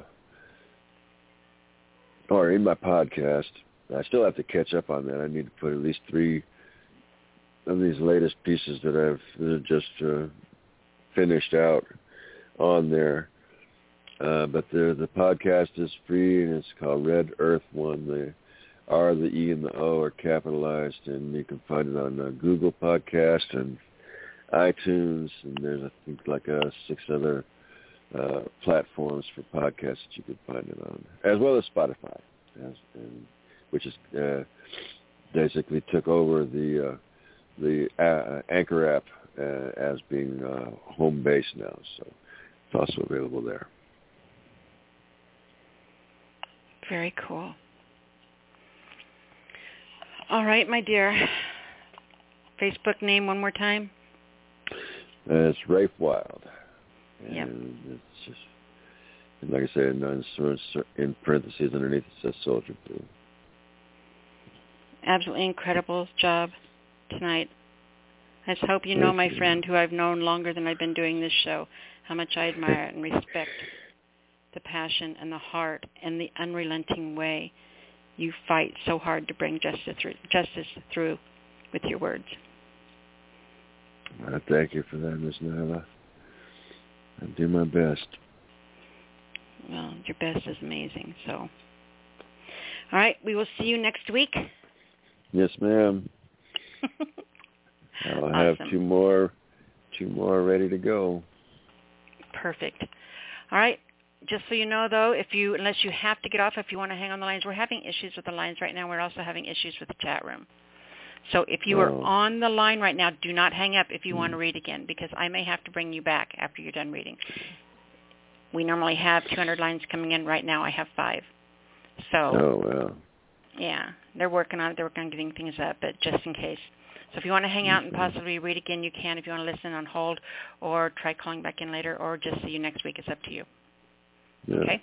Well, I'll I'll have to try to call in because I got a sick roommate and I need to make up some dinner. Oh, you're so sweet. I'm not feeling good. Can I have pizza? Hey, you know. uh-huh. uh, no, you'll make me oatmeal. Yuck. All right. Love you, Blue. All right, love you too, Nyla. Bye, honey. Bye. All right. Oh, I love this next caller. All right. Area code 406. You are on the air. Oh my 406, are you? Hello, my little pixie. That means I have to push that button, right? Yes, Like that one right there. While while I was just staring at the phone. Oh, in a daze, listening. Wow, so much emotion in that last one. I know. You you would you know knowing you you would really get along well with Soldier Blue. I'm going to send you a link so you can like check out his page and stuff. I think spiritually you and him would connect just through the poetry and stuff. I think you'd really enjoy reading Thank his you. I would- poetry. I would really And- appreciate that because it always just leaves me breathless. So, Mhm. so anyway, thank you. Um, back to back to where where, where we are in reality here. I've been I've been working on trying to get more of a sense of place into my some of my poems and stuff like that, and I have a couple of them I would like to share, if I may. I would love to hear them. Okay. Um, this one is this one is called Back to the Ranch, which is a haibun, which is a Japanese writing form, where it's prose and then a haiku and then prose and then a haiku. So that's all right. That works. You think? Okay. Oh, I'm so, I'm sorry. I'm Annie Tillery Waldo. Forgot to introduce myself. Here in the in the cold north part of Montana. Okay, here's the, here's the, I titled it Back to the Ranch. The sign on the gate reads, Trespassers will be given a fair trial and then shot. I close the gate after passing through. It's cold, a bitter, freezing cold. The wind blows ice crystals around me as I scrunch through the knee-deep snow and climb back into the truck. I cannot believe Danny wants to come back here after all these years, or that she's convinced me to come along. Ice crystals sting me, Thin pricks of pain shudder me, bunching upward, jacket upward. There's the haiku. We cross a small creek, one we've known since childhood. We've fished it so often on our youth that the fish knew us by name. Ice protects them now. They swim beneath it, sealed in its shielding depths. There's snow falling again, spiraling, giddy gleams. Here there is a pleasant place. Snow still recedes. The winter thick hair of the ranch's horses gyrates in the light wind as they watch us pass. Moonlight flickers off their icicled eyelashes, and the truck lumbers up the deep ruts of the ranch road. It's more of a trail than a road. White flashes of a startled whitetail disappears through the snow-covered junipers. The sleeping pines quiver, confirming the fleeing deer's odyssey. Silvery shards of snow scuffle together, tumbling from the shuddering evergreens to join the snow piles beneath. Trees cased in hoarfrost overshadow Arctic creeks, snow-mantled glitters. The truck lurches over a hump of snow and the wheels spin uselessly. Danny climbs out of the cab to inspect our predicament. I open the opposite door and pitch into the deep snow. Our breath creates clouds. Exhaust fumes below, a fanciful brushing stream, carbonic gray. We're stuck. There's no way to get out of the truck out of this. Danny looks at me. I sigh. There are still at least two miles to go. We are closer to the old ranch house than we are to the highway. So tightening our jackets about us, we head toward the house. The decision made between us in silence. Iridescent snow, ice chimes in harlequin trees, footfalls stir whispers. The shortcut that we took through these woods as children is still useful. Up the rise into the hilltop we slog. Our breath creates heavy clouds to surround us and then condenses to frost, encrusting our clothing. We can see the lights of the house. They glitter tantalizing. Ice crystals, ice crystals suspended in the night wind echo the ranch lights with a coquettish luminosity. There it is, home. Emotions jumble, fear, joy, taut trepidation, confusion's red heat. The passageway suddenly erupts with movement. Snow agitates into the wind as the horses dash over the hill. They trot briskly, almost as if in formation. They head toward the ranch house. I peer after them, intent upon discovering their objective. There, I see, someone coming out of the barn with a bucket in each hand. Dark silhouetted, outlined against light lines, Home and bright designs. One of the beasts halts suddenly, turning toward Danny and me, nose in the night air. Then another stops and pivots and trots toward us, nostrils flaring. But there is a deep, whinnied greeting. The smoke of their warm breath clouds around us as soft, dark eyes do an assessment. My old childhood friend, companion of my young days, to be remembered. My horse, I had thought him long dead as I made myself to this place. I had buried my memories of those difficult growing up years. Yet after all that, he's still here. He snuffles out my my outstretched hand and nickers softly. I caress his white muscle. I climb on his back as easily as I did when I was a youth. Danny sneaks up behind me, and we ride toward the lights of home. There Mom stands in the doorway. Light spills out of the barn, illuminating her face. Her mouth is an open O of astonishment, disbelief in her eyes. And is that, could it be, joy? And so the prodigal daughters have come home. Mother's arms surround me. Past is done and gone, she says. You are welcome here at home. That's the end of it. Wow. You know, they always say you can't go home. But you yeah, can go home. Say. That's sometimes But you can. more difficult. So, It's just not not ever the same. But no, it it's can, not you know, the same. That's true. yeah. And, and you can go home more than once and leave more than once. Uh, anyway. this is true. That's that one. Did you catch the uh, haikus in there? I did, tried yeah. To pause it for them. Okay. So the next one is a shorter one because I, you know, I hate to waste time. This one's called "You Asked Me." You asked me where I'm from. Where I am from is tall corn whispering in sweltering, sizzling summer winds. I'm from what will na- what will the neighbors say? And mason jars filled with sweet tea. I am from Grandma's flower-speckled arms with a warm Easter smell hovering in the kitchen. I am from cold, so cold it takes your breath away. You feel it to your toes. It's in the cold water in the dipper by the well, shared by everyone, without the terrorist activity of germs lysoled away. I am smell of sagebrush under my horse's hooves, of the rain washing in the pines. I am the sweat that pours from hard, honest work in the fields, and of the blood from my uncle being gored by a black bull. I am the soft squeak of leather, and from the grist straps furred with soft underhair. I am from newspaper clippings and obituaries stacked in piles in the corners. I am the deep, loamy earth, the hard red clay, and the gumbo that sticks to your bo- boots. I am passports stamped from all time zones. I am braggart tones and screams from delivery rooms. I am hallelujahs in the Baptist church. I am forgiveness in the AA meetings, smoky confessions, and denials. I am survivor, beaten, raped and left behind to rebuild. I am pride, growth, response. I am the hard shell over the soft underbelly of shame. The end. Wow. Honey, that was incredible. I thank you. That was a very difficult one to write, but it needed to be out there. Oh. Otherwise, It's- things are very interesting. Just like I told Brother O, it is really hard to be that vulnerable sometimes. Yeah. It helps to But- write it out, though. It does, and writing it out and doing something like that, sharing it, putting a voice to it. Yeah.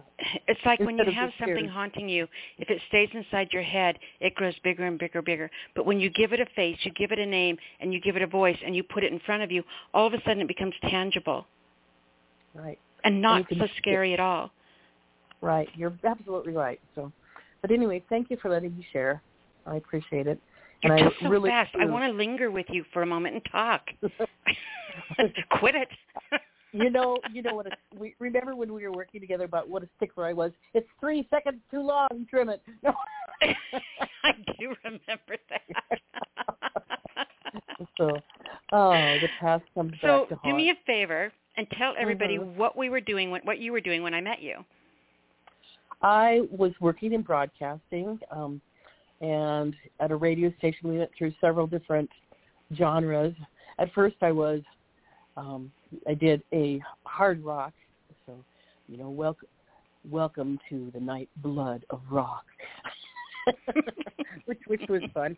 And then they started to switch formats, and they put me in a country, which was really interesting, and I Yeah. loved it.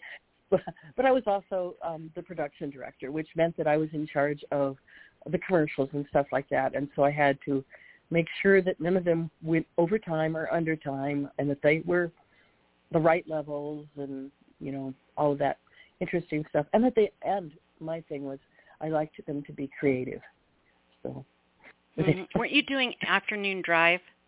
yes, I did. Yes, I did mid- middays at Yeah. the in, at at the rock station. hmm And And- Arbitron ratings, who had the number one time slot for our station? I did. Na, na, na. You did. Do you know how much I? I mean, there were so many egos involved, and that's and anyone who works in radio knows that all it is is one big ego. You know, Uh-huh. remember JD? Oh my God! I I can wait till we have time to catch up. Oh, I yeah, I, I would not use the swear use word that he says. I can't believe that mm, beat me in ratings. He's just a woman. yeah, I was so proud of you. I was, but you know, you can't say that. You can just say, "Oh, that's not," because man, if you piss someone off, th- then they, your life was just hell. But I was so proud of you. Number one rating at Arbitron. That means that she had the number one show on that station, way and, and by a long shot. She just like blew Yep. everybody away. It was so awesome. It, it was it was, but again, I really tried to connect with my audience, and that was, you know, instead of connect having trying to make them connect with me. Does that make sense? I don't It know. makes absolute sense. but anyway, absolute those sense. are the days. Those, you know, So let me ask hair, you something. Purple Annie. hair mini. Yes, ma'am. I'm not done talking to you, so I don't. I'm not letting you go yet. We got all the seconds in the world. Because Okay. I'm having problems with my line, so we're going to chat for just a minute. So 815 and 2 and 6, I'll be getting to in just a moment. So when I met you, we were working in radio, and it was awesome and fun and crazy and wild. And you've been doing a lot of things between now and then, and we lost contact, and I've been hunting for you forever, and I finally found you, my beautiful little pixie that I loved. It's so magical in the world, right? Thank you. So, have you have you still been doing radio, or do you still do I radio at all? I I am not doing it now. Now I'm teaching art, which is kind of interesting. Um, but I did do I did do radio. I went from where we were to gosh, where uh, I jumped around. I went from there to I'm trying to remember where we were. Oh, I went from there to Miami. I worked at four different stations in Miami, and then I went to Denver for a while and worked there. And then I decided to go back to school because as much fun as radio is, you can't survive on a record and a dollar a day. No, nope.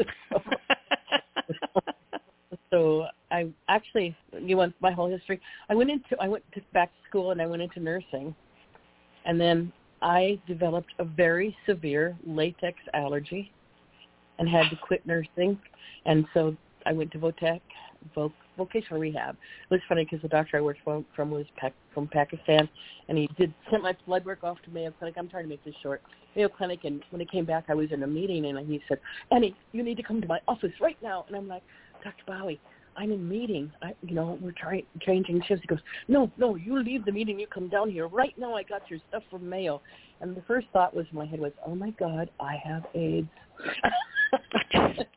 because I'd had so many blood sticks and three blood transfusions and all that, you know. And Mhm. I got down there, and he's holding up this letter. He goes, "You have a death wish. You are so allergic to latex. That's why you've gone to anaphylaxis four times on the floor. You're going to vocational rehab. I have an appointment for you in an hour. Clean out your locker." So that was one way to get fired. So let me let me ask you this. mhm. You were talking about the poem that you just wrote, which is a series of prose, you know, with the haikus and stuff between them. And I know you're a very creative person. I know, I mean, I still have somewhere a notebook with three or four poems you wrote to some Mm-hmm. weird guy named Brian back then when you remember all that, right? yeah. Mhm. hmm I have a notebook of yours somewhere that still has like poems you wrote in it. Did you know that? I did not know that. That's actually I kind have- of scary. Kept it all these years. Oh my goodness. either either I am just this really crazy weird stalker of yours or, you know, you, you just you don't get rid of things like that. The poems were amazing. Anyway, I want you to think about something for me. Okay. If you would be interested in maybe like I do this show, if you would be interested in maybe doing a weekly or a monthly, if you just want to do monthly, putting a show together where you maybe do a um whatever you want to do. Think about what you would want to do artistically or creative wise if you were to do a show. Oh, would I? Would I? Would I? Yes. so, is your answer? so think about what you would want to do. I mean, and, and I can talk to you about some of the stuff that we have done, um, Mm-hmm. or some of the things that would be cool to do, and we'll throw some ideas off each other. But I would love to have you do that because I know how awesome you are and how well you would do at this. Oh, and and, and you say how much fun I have sloppily doing it. You'd do it like a professional. anyway, that's well. Thank you for that. I am blushing to my toes.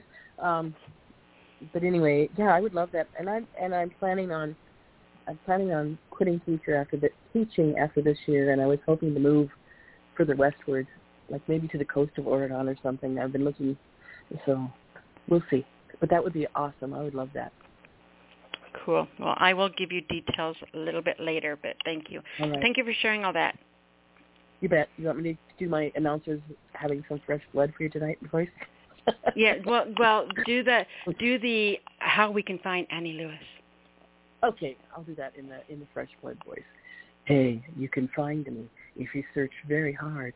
I have got a Facebook page. It's called Conjunction of Moons and Sagebrush, and also Sister Sage Poetry on Facebook. There we go. this is Take my care. radio I want- voice. I want to hear some more of the of the awesome people that read for you. So, all right. All right, Miss Annie. we'll talk to you soon, honey. Thank you. Bye bye. Punch that one. Okay. Our next caller comes from 815. 815, you are on the air. Maybe. Oh, come on, board. Stop it. Are you on the air now? Put myself off mute. It's Gina Storm, Nyla. Miss Gina, how are you, love? Oh my God, sis. I'm so happy to be here. Um, I had an amazing night of poetry last night. I've had a really difficult time for like the last two weeks. But, you know, I, I I'm I'm a storm, so you know, I I can weather it. And I I, survived. storm. Here I am. yes. You know what I want you to do? Hmm. I want you to think about what ancestral la- ancestral language. You know, because we're all a bit. You know, none of us are pure anything. We're all a little bit of something. I Oh, want you to God, think no. about Yeah. your DNA and your ancestral language, and I want you to go back to one of those legs and find out how to say "I am the storm" in the native language of your people. Um, so that would be four languages for me, and I will do that next Thursday. Okay, you don't have to do it next Thursday. I want you to take your time. There's no rush. You guys need No, to slow down. you, you don't understand this. I love assignments, and I like a timeline. When I feel like the clock is ticking, it, it, I feel like I need to do it expeditiously. I have OCD; it doesn't turn off. So it's better for me to do it right away because I would lose it because I smoke Well, too you can do it right away, but it doesn't have to be memory- done right away. My short-term memory is so messed up that yeah, there's no way. So next Thursday, that's my goal. Girl, Okay, all don't right. play with me. We, we still have our Waffle House Wait a minute, whose show is this? Absolutely. Look, we still have our Waffle House date, and all I can say We is do. every Thursday Waffle when House I come, babe. the first thing I think about is Waffle House. I, I like it's like Nyla Waffle House, same thing. You know, it's so weird. I don't know how many years it's been since you started calling in, but that was our big bonding moment. Nine. That was our big bonding moment was when you had Waffle House in your palm, and I lost my mind. Yes, ma'am. My my my daughter turned 30 last October. She'll be 31 this October. And nine years ago, we had this conversation because when I was pregnant with her, I craved grits, even if I didn't make them. But I didn't know nobody who could make good grits except for Waffle House. And I know, right? Open 24 hours, right? And I Even with that husband, nasty like, piece of wrapped to go to- American cheese they put on top. right. You know what I told him? I was like, I need some cheese grits from Waffle House, and he was like, You said that was trash. Apparently, your baby don't know the difference, so I, that's what I need, right? With two sides, one was bacon and the other was sausage. I've never been a meat eater, let alone pork, and she wanted meat all the freaking time. Like Oh, so she's funny. a carnivore and and I'm an herbivore, and I feel like I could go like vegetarian or vegan, and my daughter would be just looking at me like, and I came out of you. How is that possible? I could see her. She's like a lioness. I could see her hunting her own prey, killing, skinning, and cooking it. Like she, that's how much she loves me. It's crazy. We're not the ah, same, but I love her. I love her still. Well, you and I are complete opposites too, because I'd be right there with your And you daughter. know? We're, we're like ebony and ivory, and I tell Mom all the Daisy that all the time because she has all these kids who are different races, and I'm thinking of all of my sisters, you actually are the closest to me, and we're nothing alike. We're like literally polar opposites. But the I same. know. I and know, it's weird. It's I know. weird. It's really strange, isn't it? It is, but it's beautiful too. Oh, look at the universe. It provides what we need.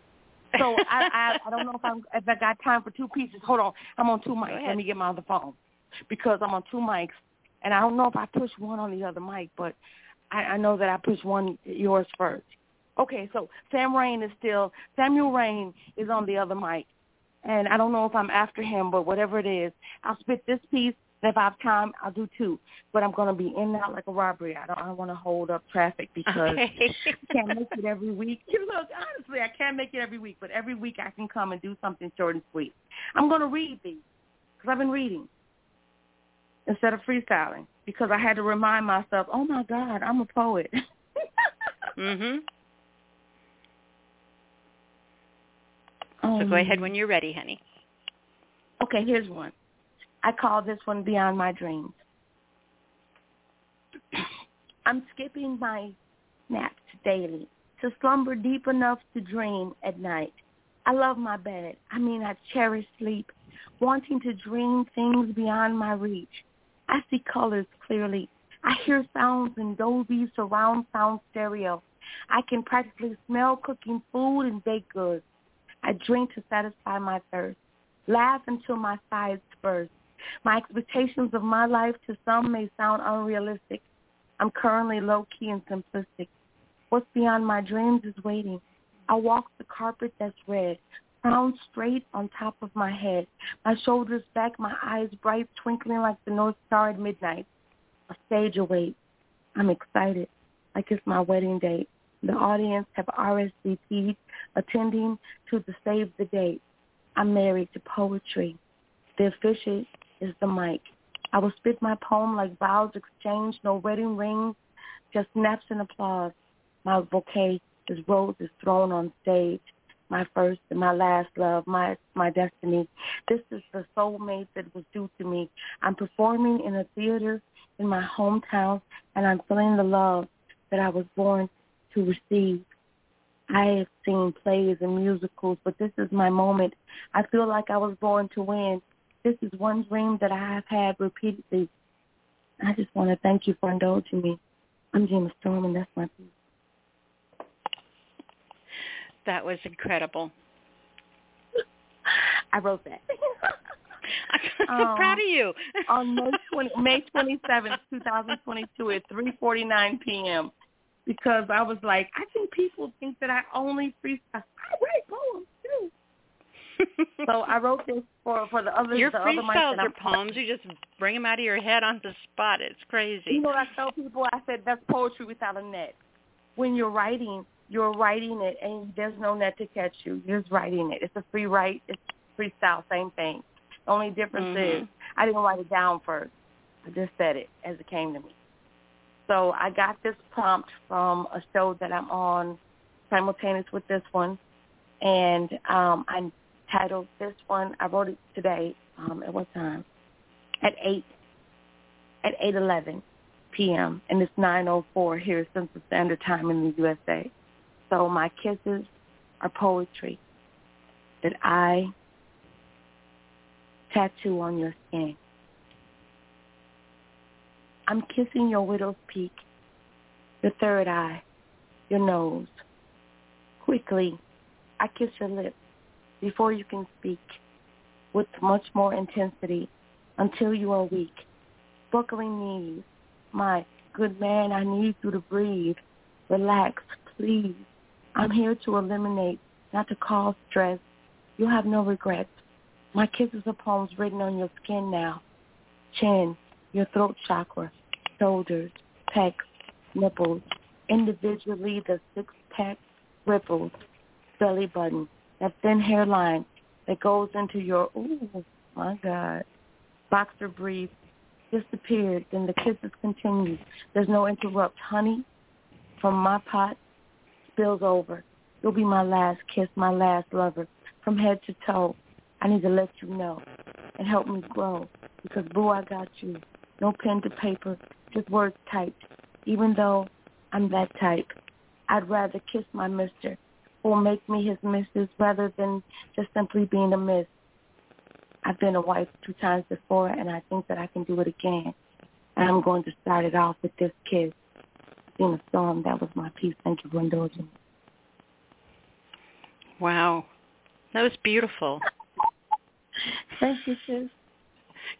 you, you're I like so to write the sultry, and then all of a sudden you get all giggly. It's cute. My mom says, "Oh, look at my bad good girl." Yes, ma'am. Yes, ma'am. I love that. I love that. What a what a oh, great Oh, yeah. thing to say, right? I tell people all the time, I'm a northern boy from the bell. Oh, how you doing, darling? I'm just fine, dear. How you? Drinking sweet tea on the veranda, on the front porch, rocking in my rocking chair, wearing my big poppy hat, my lace gloves, as I sip from a mason jar.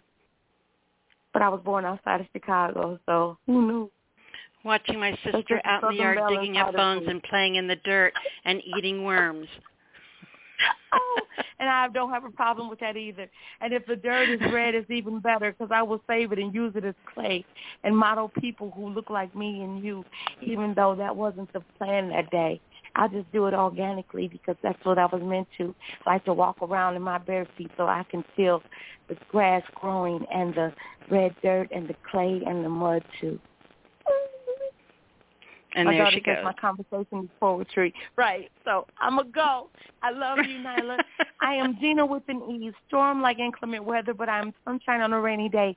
You can find me everywhere that there's poetry. Yes, we can. Thank you so much, sweetheart. Beautiful, beautiful, beautiful. I'm gonna stay. Thank you, sis. See you next week. All right, tell everyone hi for me. I will. Love you. One love, one mic. Love you too, hon. bye bye. All right. Our next caller comes from area code 216. 216, you're on the air. Hey, Nyla. My darling. Can you hear My me? mama, how are you? Um was trying to do two things at once and kept getting kicked out. But I'm here. Um how are you? I'm fine. I was thinking about you today. I've got a surprise for you that's been sitting on my end table in the dining room for probably over a month, and I need your address so I can send it to you. Okay, I'll give it to you. Okay. Not on here, you, though. Uh, in, yeah, I'm gonna talk to you in private, but I'm gonna do an erotic piece because I never get to do it, so I'm gonna do it on here where I'm safe. okay. it's an old one, but it's called Maintenance Man, and um, it goes like this. I need a bedroom maintainer to work on my container. Appointments only. I need a hoochie coochie man to work on this old foundation, bringing your skills to my boudoir. Put a sign on my door saying, under construction. Bring your tools and your props. Long time, me no have no good time. Long time, Me no have no good sex. Feeling pinned up and frustrated. I need a hoochie coochie man to work on my body. Set the mood in my bedroom. Some bedroom maintenance. It's been too long. Don't bring me no light bulb. Bring a candle and some rum, some ganja oil. I need a touch up. I need to be spoiled. Need you to pump it up. Don't bring no bolts, just a good pair of nuts. I need a maintenance man in my bedroom. Don't need a screwdriver, but I need a good screw. I need to relax and kick back and show you what to do. I need a touch up right here and a tone up right there, pump it up, clean it up, fix it up like new. Been turned off so long. I need your skills to turn me on.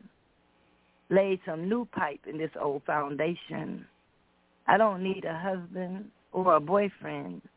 I just need a maintenance man. Ain't been fixed up in so long. I need a man that rules and shows you how to use his tools. No pliers, no screwdrivers. Just need a good screw. That's all. Been turned off so long, need to be turned on. High maintenance in my bedroom. I need a body maintainer.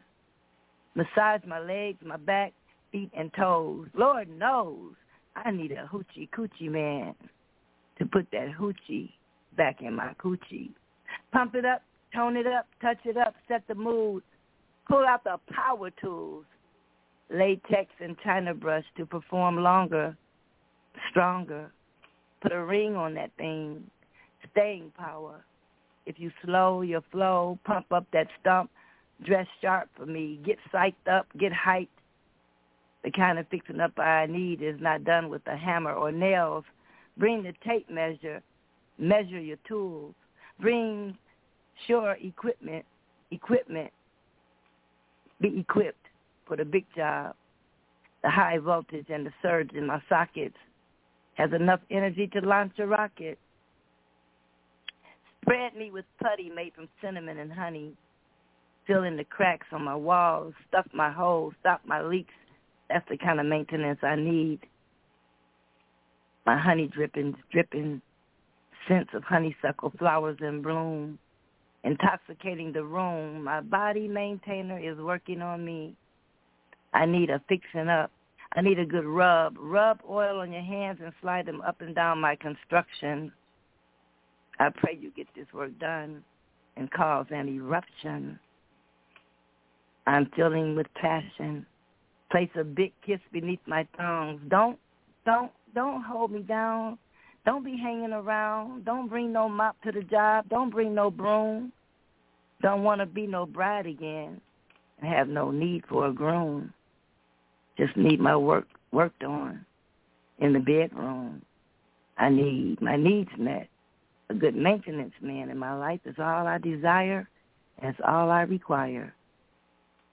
All I need is one good maintenance man. Extra trimmings to blaze it up, blaze up the sensation, sensation. Oil it up, oil it up, lubrication, concentration, stimulation. G-pops to get my pulse throbbing and popping. Magic wand to reach that G-spot. That's that piece. You know, it makes me think about how women evolve. I absolutely love that piece, and that piece was an absolute perfect example of what true erotica is. Okay, you did that entire piece without anything vulgar in there, but it was it, it was saucy, right? Yeah. It really makes me um, think of how as women we evolve throughout our lives. You know, you know when we're younger, everything has to be, you know, your commitment has to be proven, and you have to, you know, and, and everything's a, it's just all this this this hectic chaos of what love and relationships and sex and all that's supposed to be. And you start getting older and older and older and pretty soon all that romance crap and all that other stuff and you know the whole put a ring on it type thing except for the one you were talking about in your poem um that just that stops becoming our focus. And you get to a point where it's like, you know, you don't even need to bring me roses. I just want some good nasty sex. Right? okay. You know, you don't need to waste money home. on roses. Just, you know, clean And- up after yeah, yourself and take- we're good. and then take, yeah, then take your ass home. yeah. oh, too funny. Yeah. I, was- someone asked me one time. He said, "You know, what's the?" There was a survey thing, and it was the question was, "What's the best thing a man can do during sex?" And I said, "Not getting his his ass in the way of Sports Center." Okay. Okay. And it was supposed to be funny. I thought it was. I thought it was really funny. But I amuse myself a lot. Well, All right. What else do you have, Mama? well, I thought that was enough to stimulate the evening. So I'm going to go back. I just I missed last week, and I said I'm not missing this week. I don't care who got a feature, but I'm going back to uh, to this feature, and um, I just wanted to come over here to touch bases with you because I didn't hear from you last week. So I'll call you during the week. So I'm glad you liked it, made you laugh. Anyway, I did. It made me giggle a couple of times while you were reading it. I'm sorry. you know your mama don't need no maintenance, man. I'm I'm just I I went out the other day and tried to dance and I couldn't even. I, the video lasted five seconds and that was because that's all I could do was five seconds of movement. Yeah. well, you are getting over being sick. It'll come back. Mm. Mm. Okay. You say Yep. so. I'm telling you. All right, So, Mama, yes, go so to your feature thing. I love you and I appreciate you being here. Okay, love you too, baby, and I can't wait to hear from you on a private chat later on. yes, ma'am. Okay. All right. All right. Bye. Right. Okay. We do have area code 937. 937. Yeah, 937. You are not in the lineup. If you want to come on the air, please press 1, and I'll know it's okay to unmute you. If you're here just listening and hanging out, welcome to the show. I'm glad you're here. There we go. We got you. All right. Our next caller comes from area code 807. 807, you're on the air. Hello, Nyla. Hey, how are you? Robbie, baby. I'm here. It's been a while since I've done that. It's Robbie, baby. I was laughing to myself because uh, it was it was just a coincidence, I swear. But uh, I I got two new sets of Allen keys today, and I was I was uh, just figuring some things out and then goofing around on them while uh, Mama was uh, reading her poem, and you know, she's talking about tools and all these kind of things, and and here I am playing with my Allen keys. Allen keys. I just thought I just thought it was kind of a, a funny thing. Anyway, She's old enough to be your mother. I know, but I'm not saying I'm not saying but it's just, it just it just lined up it just lined up kind of funny. That is awesome. So what have you been up to, Robbie? How's it going? Oh, not too bad. I uh I was uh, tuned into uh Stars uh feature uh with Noreen there on Noreen's show. So I, I got was, there uh, right at the tail end and then started it from the beginning and, and listened to the whole thing. It was amazing. Oh, cool, cool. Glad you got a chance to uh to see it. So that yeah, was uh, she made me cry. yeah. You know, it's like kind of like I was talking about earlier. You know, you wonder if you matter. You wonder if you make an impact on your life. You wonder Hmm. if you, you know, if you do things to help people, all of that stuff. And I'm no different than that. I wonder that all the time. You know, is what Yeah. I do here does it really make a difference? You know, and then to hear her say something like she did, and to give me the validation of that, I don't get that all the time like that, and it just really it really touched me. It's it's human nature, you know. A lot of sometimes people deny it and that, but we all like to to hear that, you know, a little bit of validation, and we all well, we all wonder, you know, do we uh, how much difference we make and all that, and Mhm. and uh, I was touched by uh, her words for me as well. So so yeah, I was I was uh, I was just pleased uh, with um, with her show and and how it went for her and everything. It was good to hear her words. So Uh, anyways, I uh, was, as often happens, because you know coincidences abound. Uh, I was going to read these two poem, two poems, "The Anchor and Tower, but I'm going to switch it up a bit. And one of them that I'm going to read is Sunlight and Moonlight because I was looking for a moon poem, but then I found this really old one by my standards anyway, because it's ooh, 2010, way back in the times of 2010. Ooh.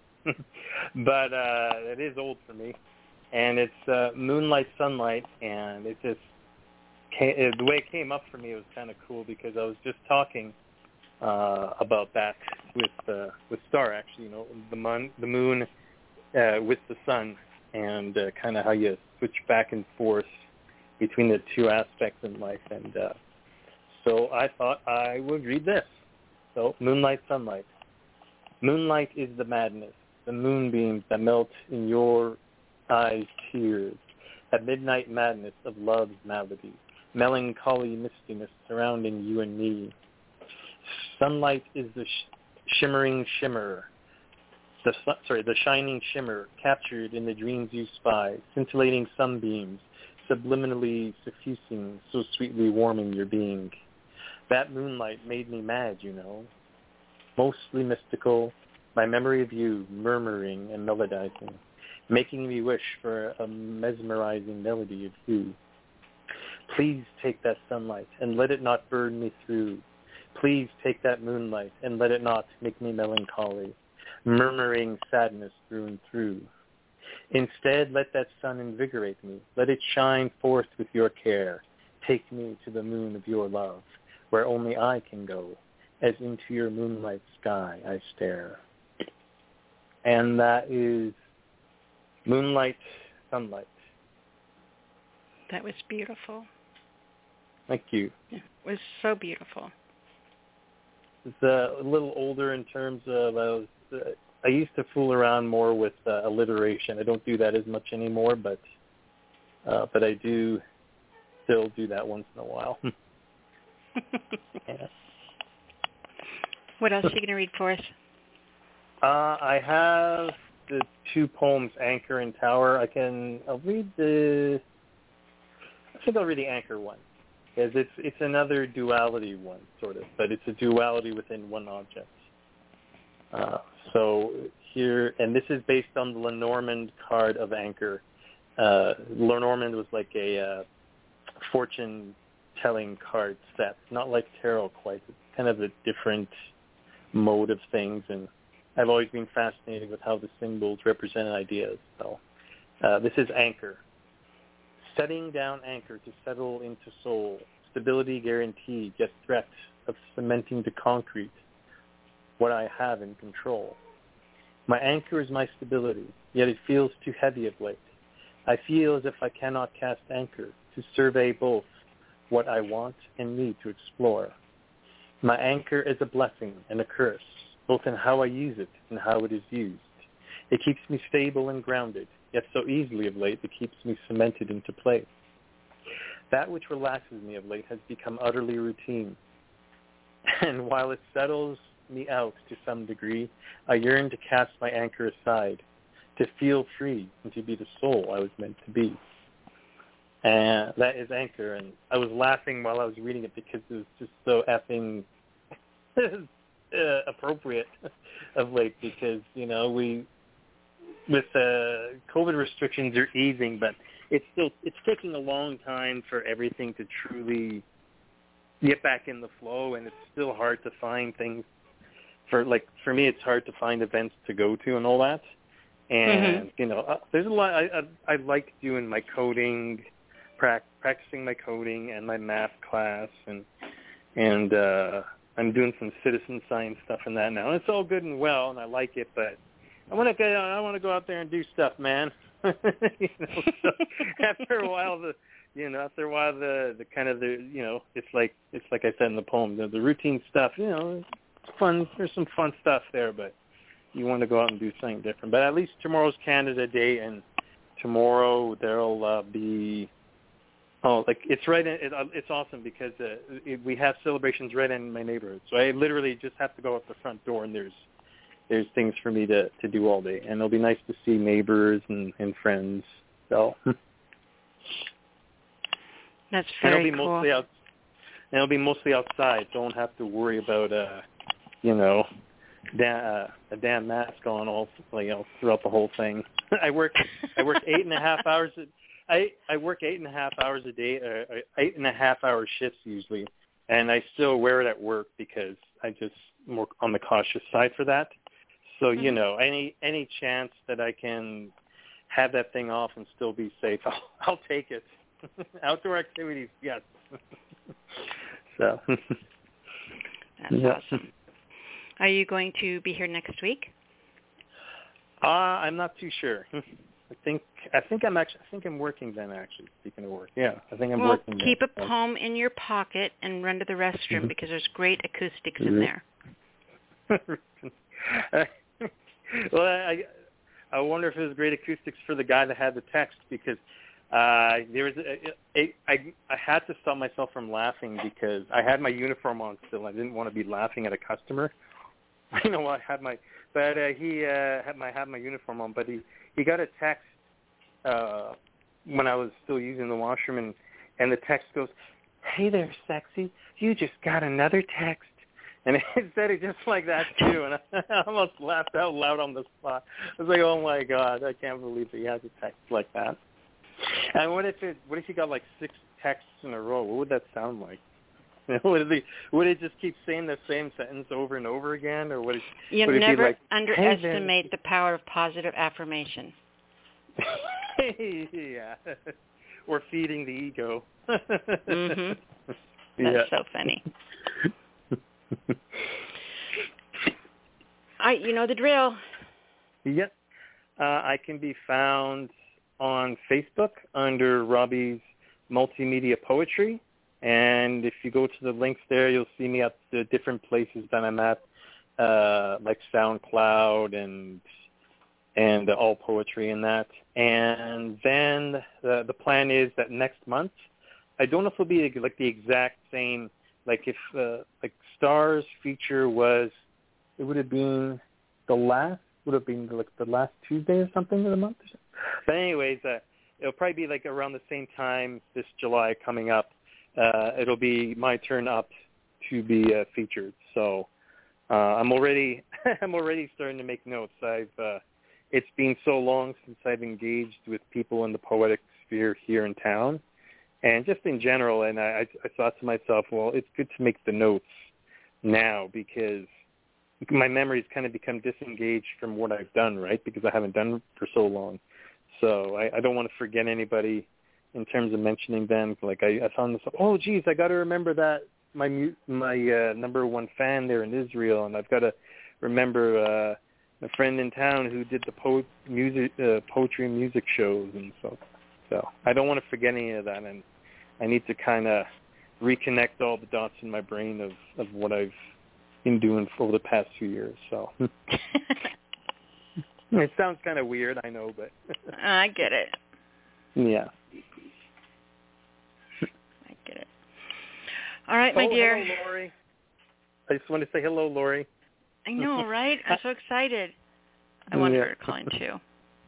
Yeah. okay. Uh, good night to everybody. See you when I see you. Jeez. All right, Robbie. Good job. Thank you, sweetheart. you bet. Bye bye. Bye. All right. Area code. Whoops. Unmuting the wrong one. Sorry, 919. Not your turn yet. Robbie hung up and it made the board jump. Okay. 973, then 919. Those are our next two callers. 973, you're on the air.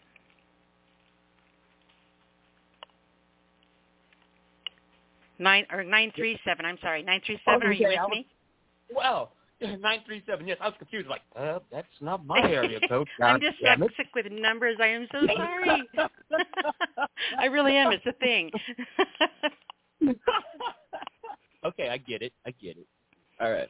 Well, yeah. Thanks for letting me on. You know, be on your show and all that. Um, and, uh, my name. Okay, first of all, I guess I should start off by introducing myself, right? Right. Can you hear me all right? We can. You can? That's good. Because you know who the fuck I am? Who? Brian. W. Dot. Fugett. Brian Fugett. I used to, uh, I don't know if you ever heard of Zygote in My Coffee. I used to run that and everything in the uh, talk show.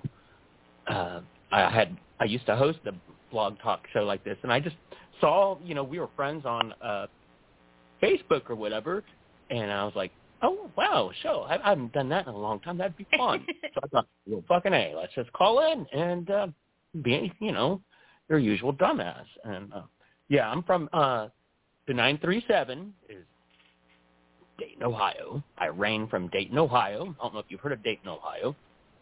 Uh, I've heard of it, yes. Yes, okay. Uh, I don't know what I heard, but I have heard. it's a big deal. We had one of those mass shootings like a couple of years ago here, um, right on the street I used to live on, uh, Fifth Street. Not funny, I know, but uh, it just was weird. It's like in, it happened in an establishment that uh, I used to frequent, and it's like, damn, I wasn't there that night. Um, wow, that's just become such an epidemic right now, and it, it's bizarre to me. It's, wow, what is going on with this country? There's something. Our, our country is sick right now. It's sick as I hell. know.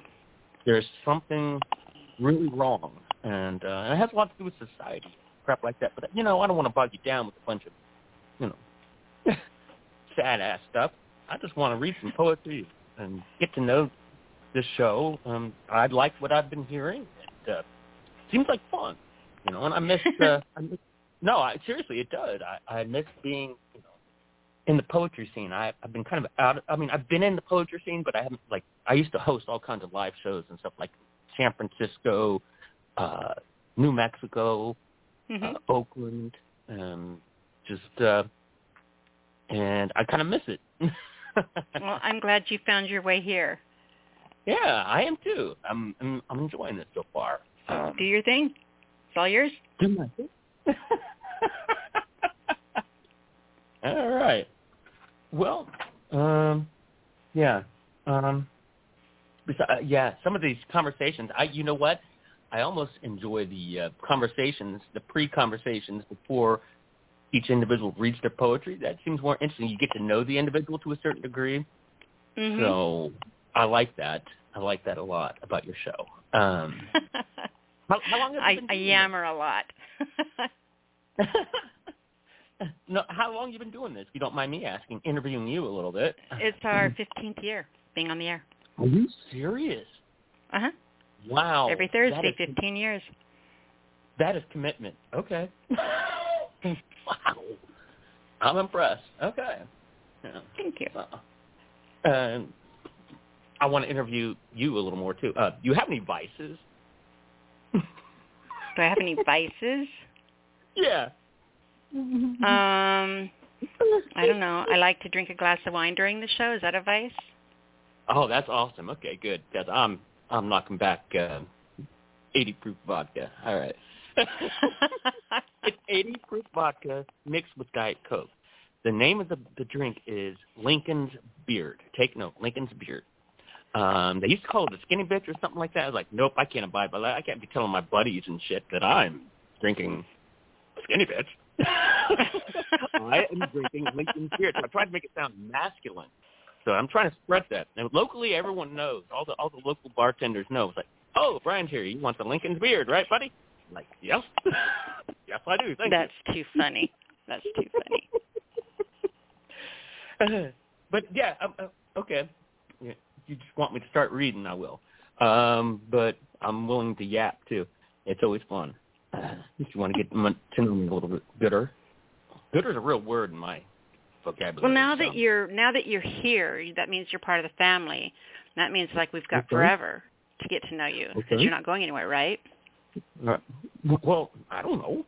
You don't know from day to day what's going to happen. Don't you see this turban on my head and realize that I am a strong black woman and my name is Miss Cleo and I know everything? no, I wasn't aware that you were clairvoyant. And uh, I am Miss Cleo. I know everything. You'll be but back. thanks for sharing. All right. All right, I'll start. My first poem is going to be about Fifth Street, Fifth Street, downtown Dayton. Um, that's where that mass shooting happened. That's where I used to live for years. And uh, this poem, yeah, uh. When I wrote it, it you know, it, it's important to me. It's okay. So I'm going to go ahead. Okay, this is called Fifth Street by Brian W. Dot. Okay. All up and down Fifth Street, there's sex, God, picked up trucks and fresh tattoos that glow on the pale February bleached flesh of girls, and all the skinny caramel lattes are clutched too tight, even though they are hotter than the August pavement. And everywhere you go, the cell phones are screaming to be released from all the pockets, purses, and glove compartment coffins. And all the yellow slowly leaks from the sun as I sit in the cafe murdering myself one cigarette at a time. End poem. one cigarette at a time. Well, more like one drink at a time. At the bar. Uh, cafe, uh, that, that just makes it sound, you know, not as adverse, but yeah, I, I would say, yeah, one drink at a time at the bar. It's funny. So do you have a second one you're going to read for us? Of course, if I'm allowed to. Of course. No, go ahead. Well, let's see here. No, because since I am the local barfly here, and what we call the 45409, is we call it the 09, we're all 09ers. So I'm an 09er. Okay. But, uh, yeah, here we go. All right. This is a bar poem titled Two Seats Over. She is a princess of emptiness, blowing kisses that miss by a mile and making promises that are as empty as a vampire's coffin at midnight. End motherfucking poem. Thank you.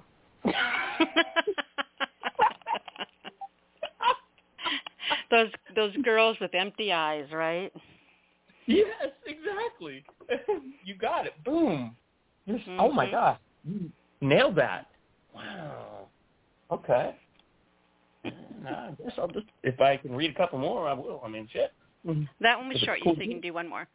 Well, all of mine, yeah, all of mine are short. Yeah. Okay. Here's another one about one of those those gals. Uh, okay. This one is titled "Slow Burn." Her pigtails tickle my thighs and whisper secrets on my belly. Come lipstick war paint beneath her gaze. And the music guides us through another night. In poem.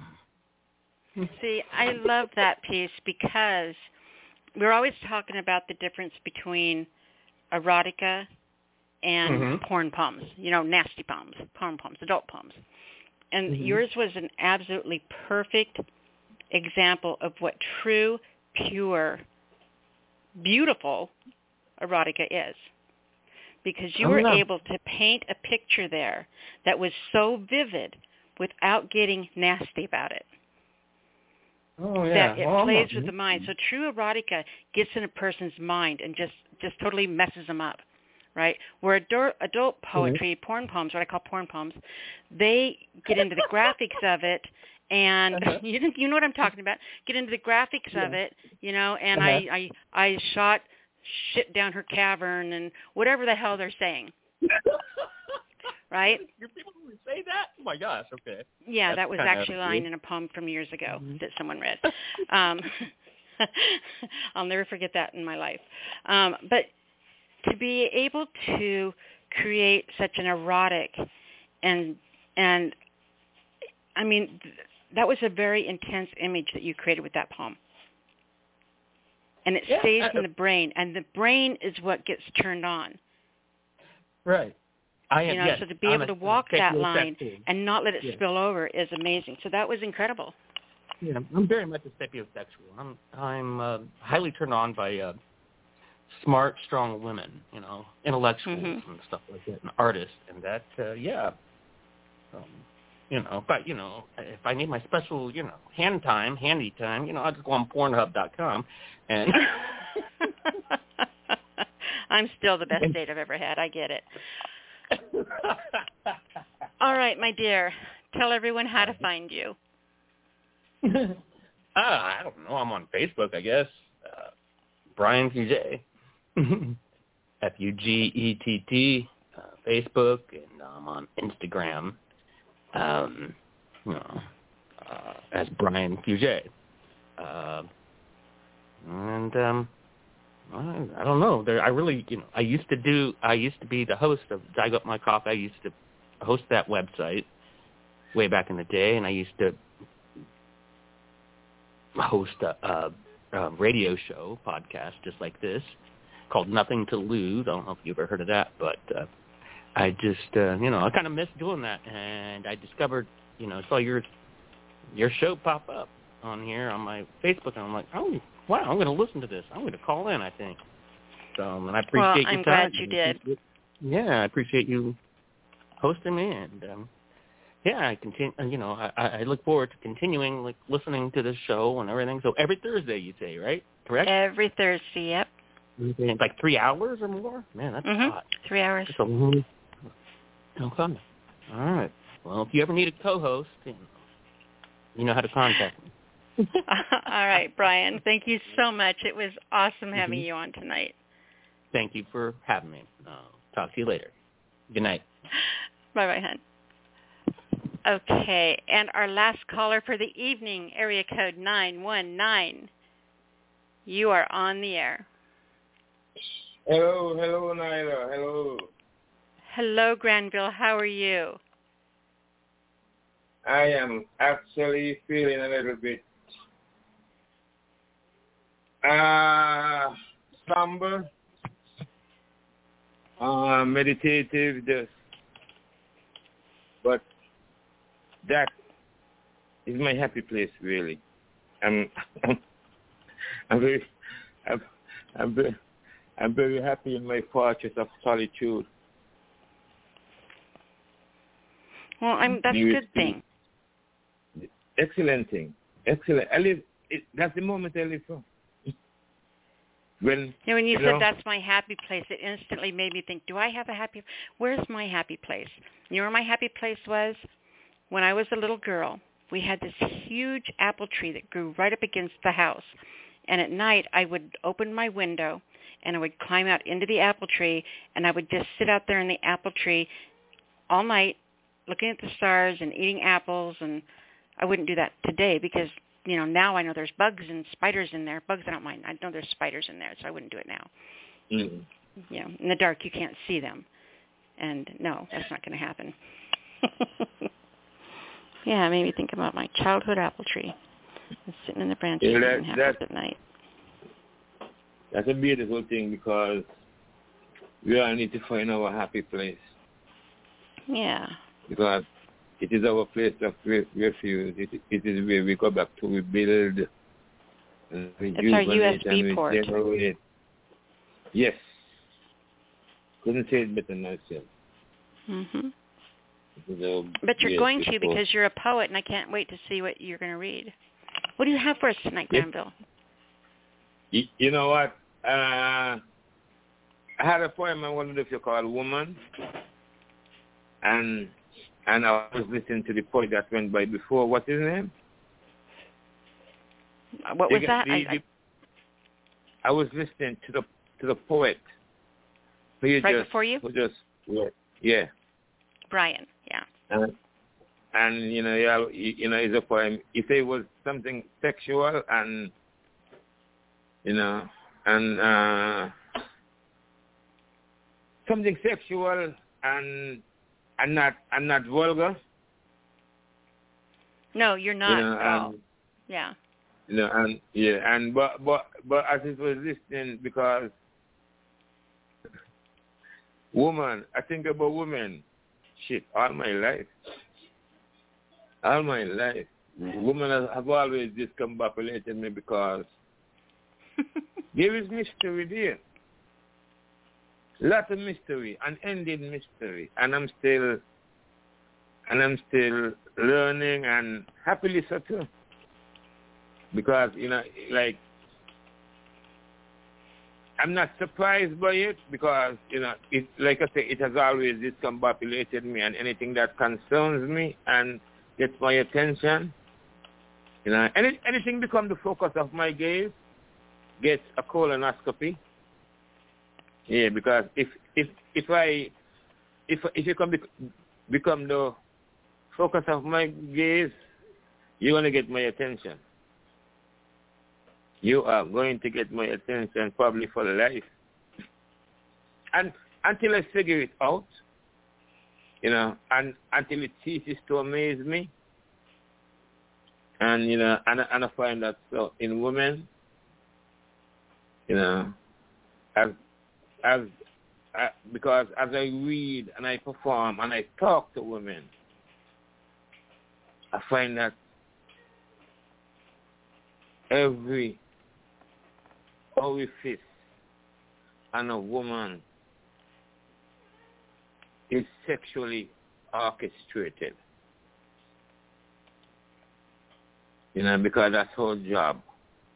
Mm-hmm. Her job is to bring forth life, care for life, you know, make life happen, make things go, build stuff, build shit, you know, and you know, and and love it, and you know, and and and be good to it, and and make sure that it it it it prolong and progress and advance. And as the guy, and as I'm thinking, you know, and as as the guy was saying about Oli and and talking to women, talking to women is like the ears they hear different to men. The your ears give life to shit. It brings forth. It makes stuff happen. You know, it you know it it look let me tell you something. God is just great. The way he put this world together. Simply man and woman. You know, we can't even you know figure it figure it out. You know, our you know we I have a poem called We Are Not Masters Here. If you could find it right now, I would, I would read it, but I ain't gonna do that one. You know, I, I was gonna do this one called Woman and then and then I said to top it off, I would do a poem I've read here before. It's it's sexual too, but not vulgar. You heard it before. Uh, how babies are created. You know, and mm-hmm. and that is the yeah, and that is a function of, of, of human beings to procreate and it's bigger than us. You know, our sexual impulses masters us, you know. And you know, we you know, it's it's it's a powerful it's a powerful thing, you know. It's a really, really powerful thing and and amazing. amazing you know, that that that is one of woman's favorite words. Amazing. And it and it is amazing. It is amazing.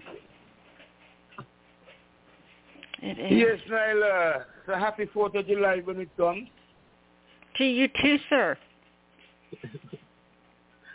yeah, and at, at, and you know we, we're going to start the fireworks tonight.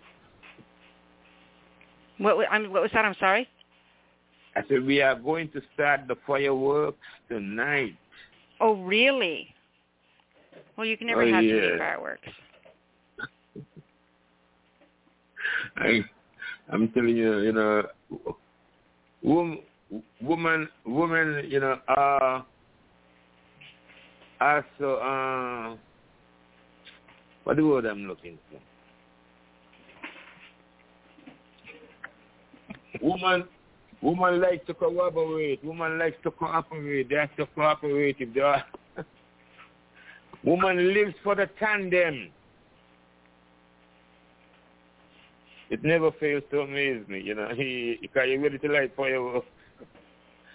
Woman, woman have a, a, a beautiful playmate, the best playmate God could have given to man. And and I tell woman, just remember one thing. you women don't have deficiency. Woman problem is efficiency.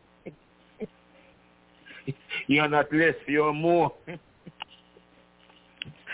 Why are you giggling, Granville?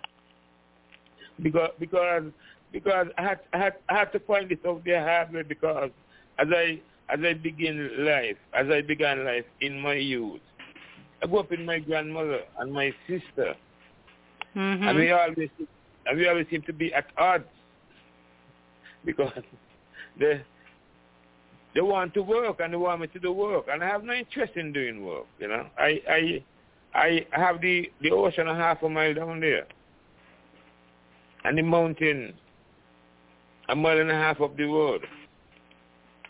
All I want to do is wander and explore. I have I have no interest in toil and labor.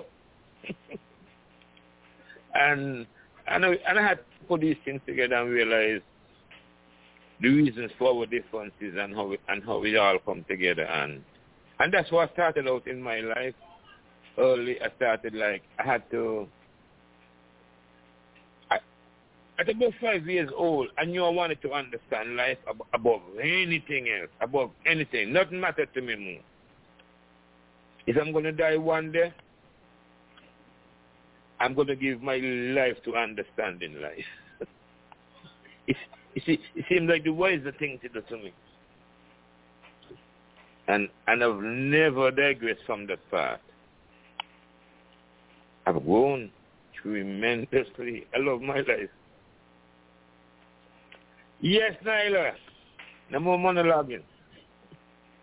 Okay. Okay. Go ahead. Speak. Go ahead. Speak, Nyla. Your turn. No, it's your turn. Um, okay, my turn. My turn. Okay. okay. This.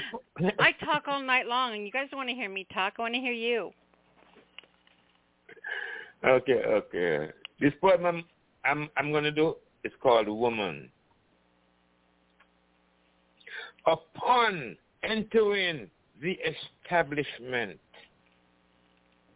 mine eyes surveyed the surroundings, chose the path that I would tread,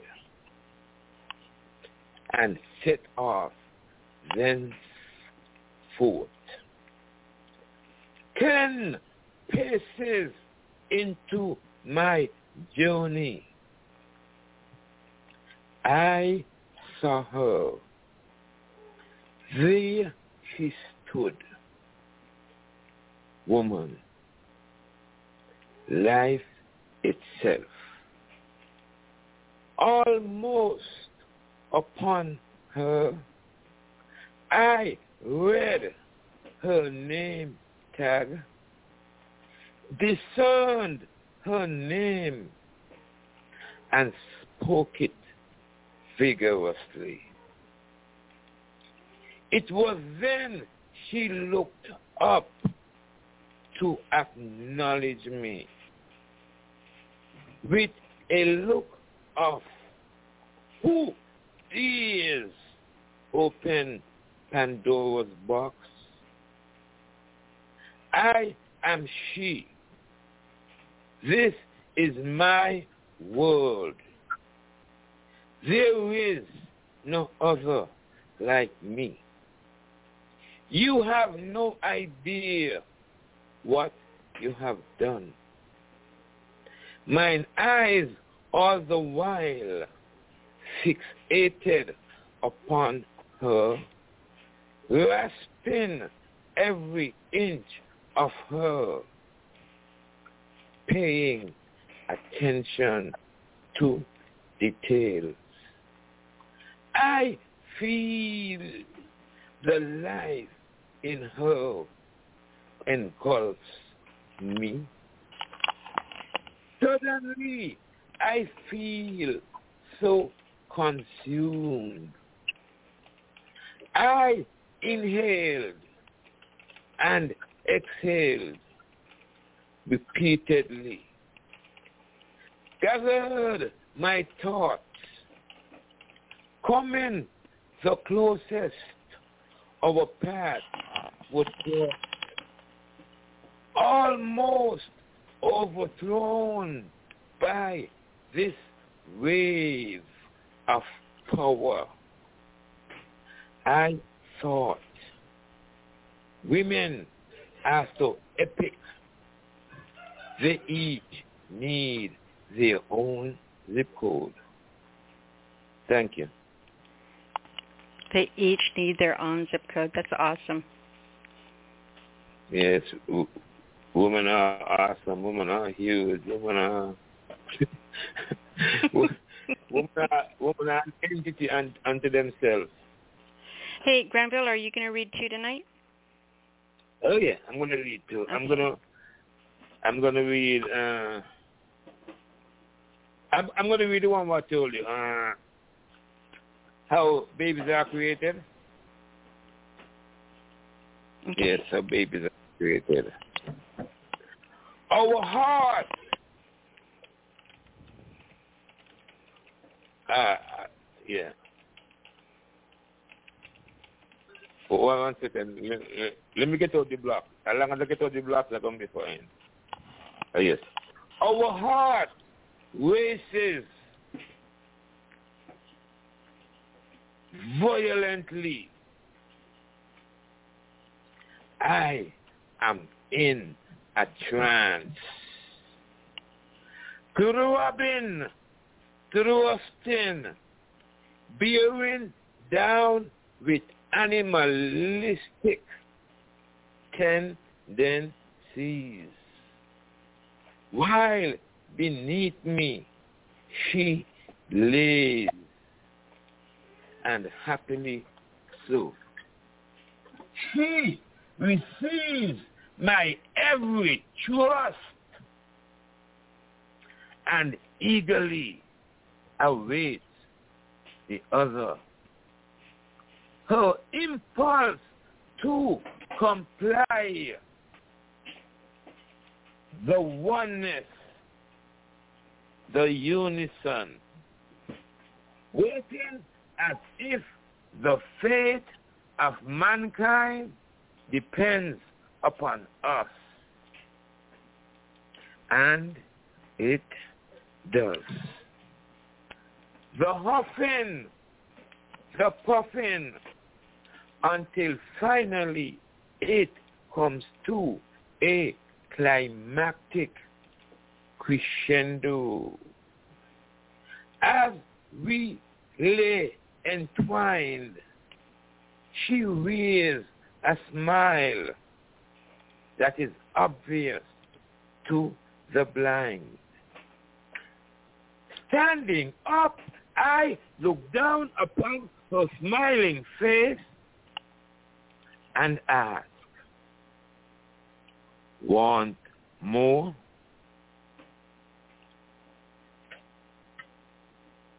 If, if you want to, she replies, still smiling and making snow angel in the bed. But that was two hours, I said. Well, you asked. Come cuddle with me then. That I can do for an hour or two. And, and then I'll have to go. My work is done here. I shall then leave the incubating to you. Thank you. Thank you very much. That was incredible. Thank you, Nyla. Thank you. You are very, very welcome, Granville. Do me a favor and tell everyone how they can come and visit you and get to know you and your poetry better. You can follow me at Granville John Hedrington Facebook and Instagram. Email me at Granville Hedrington dot gh at gmail.com. Hire me, buy a book. I got some more merchandise coming out soon too. I, I have a lot of merchandise in, in in the near future. I'm just my son said that I am slow. I am.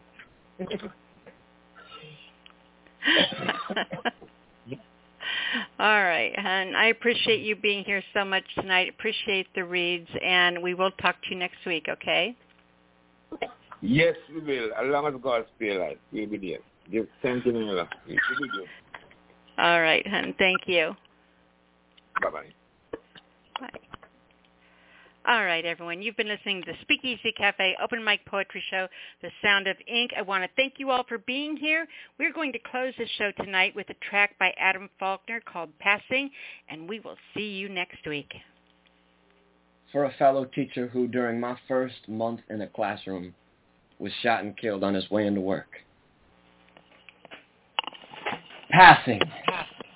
Barely just above the bar, trembling and chin raised, is camouflage for students in my class. It is acrobatic tap dance tailored for the tongue. It's like good hair. It's like almost.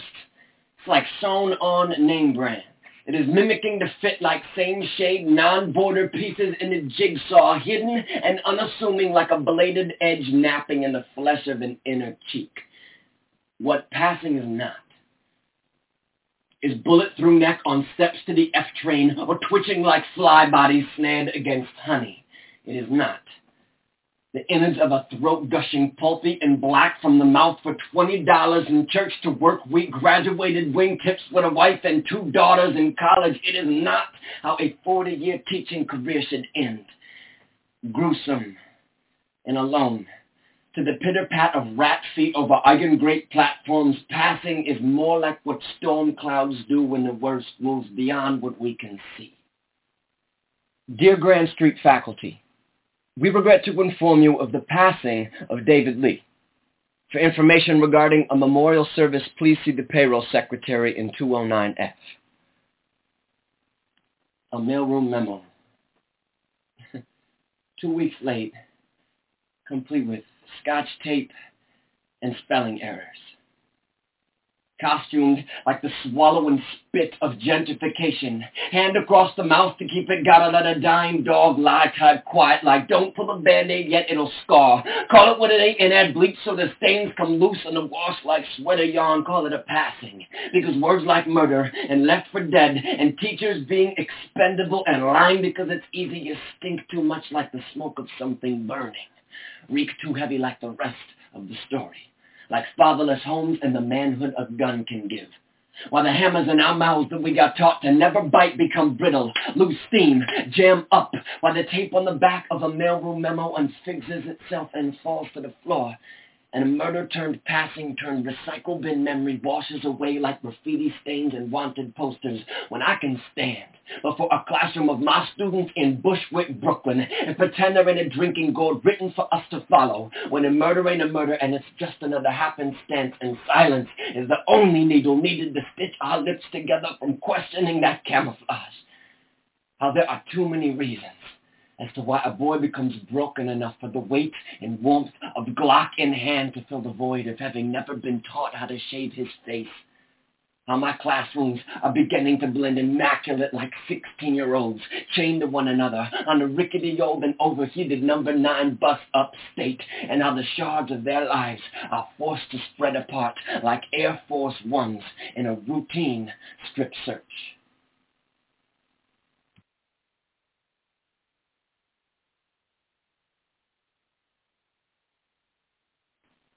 It is Ryan here, and I have a question for you. What do you do when you win?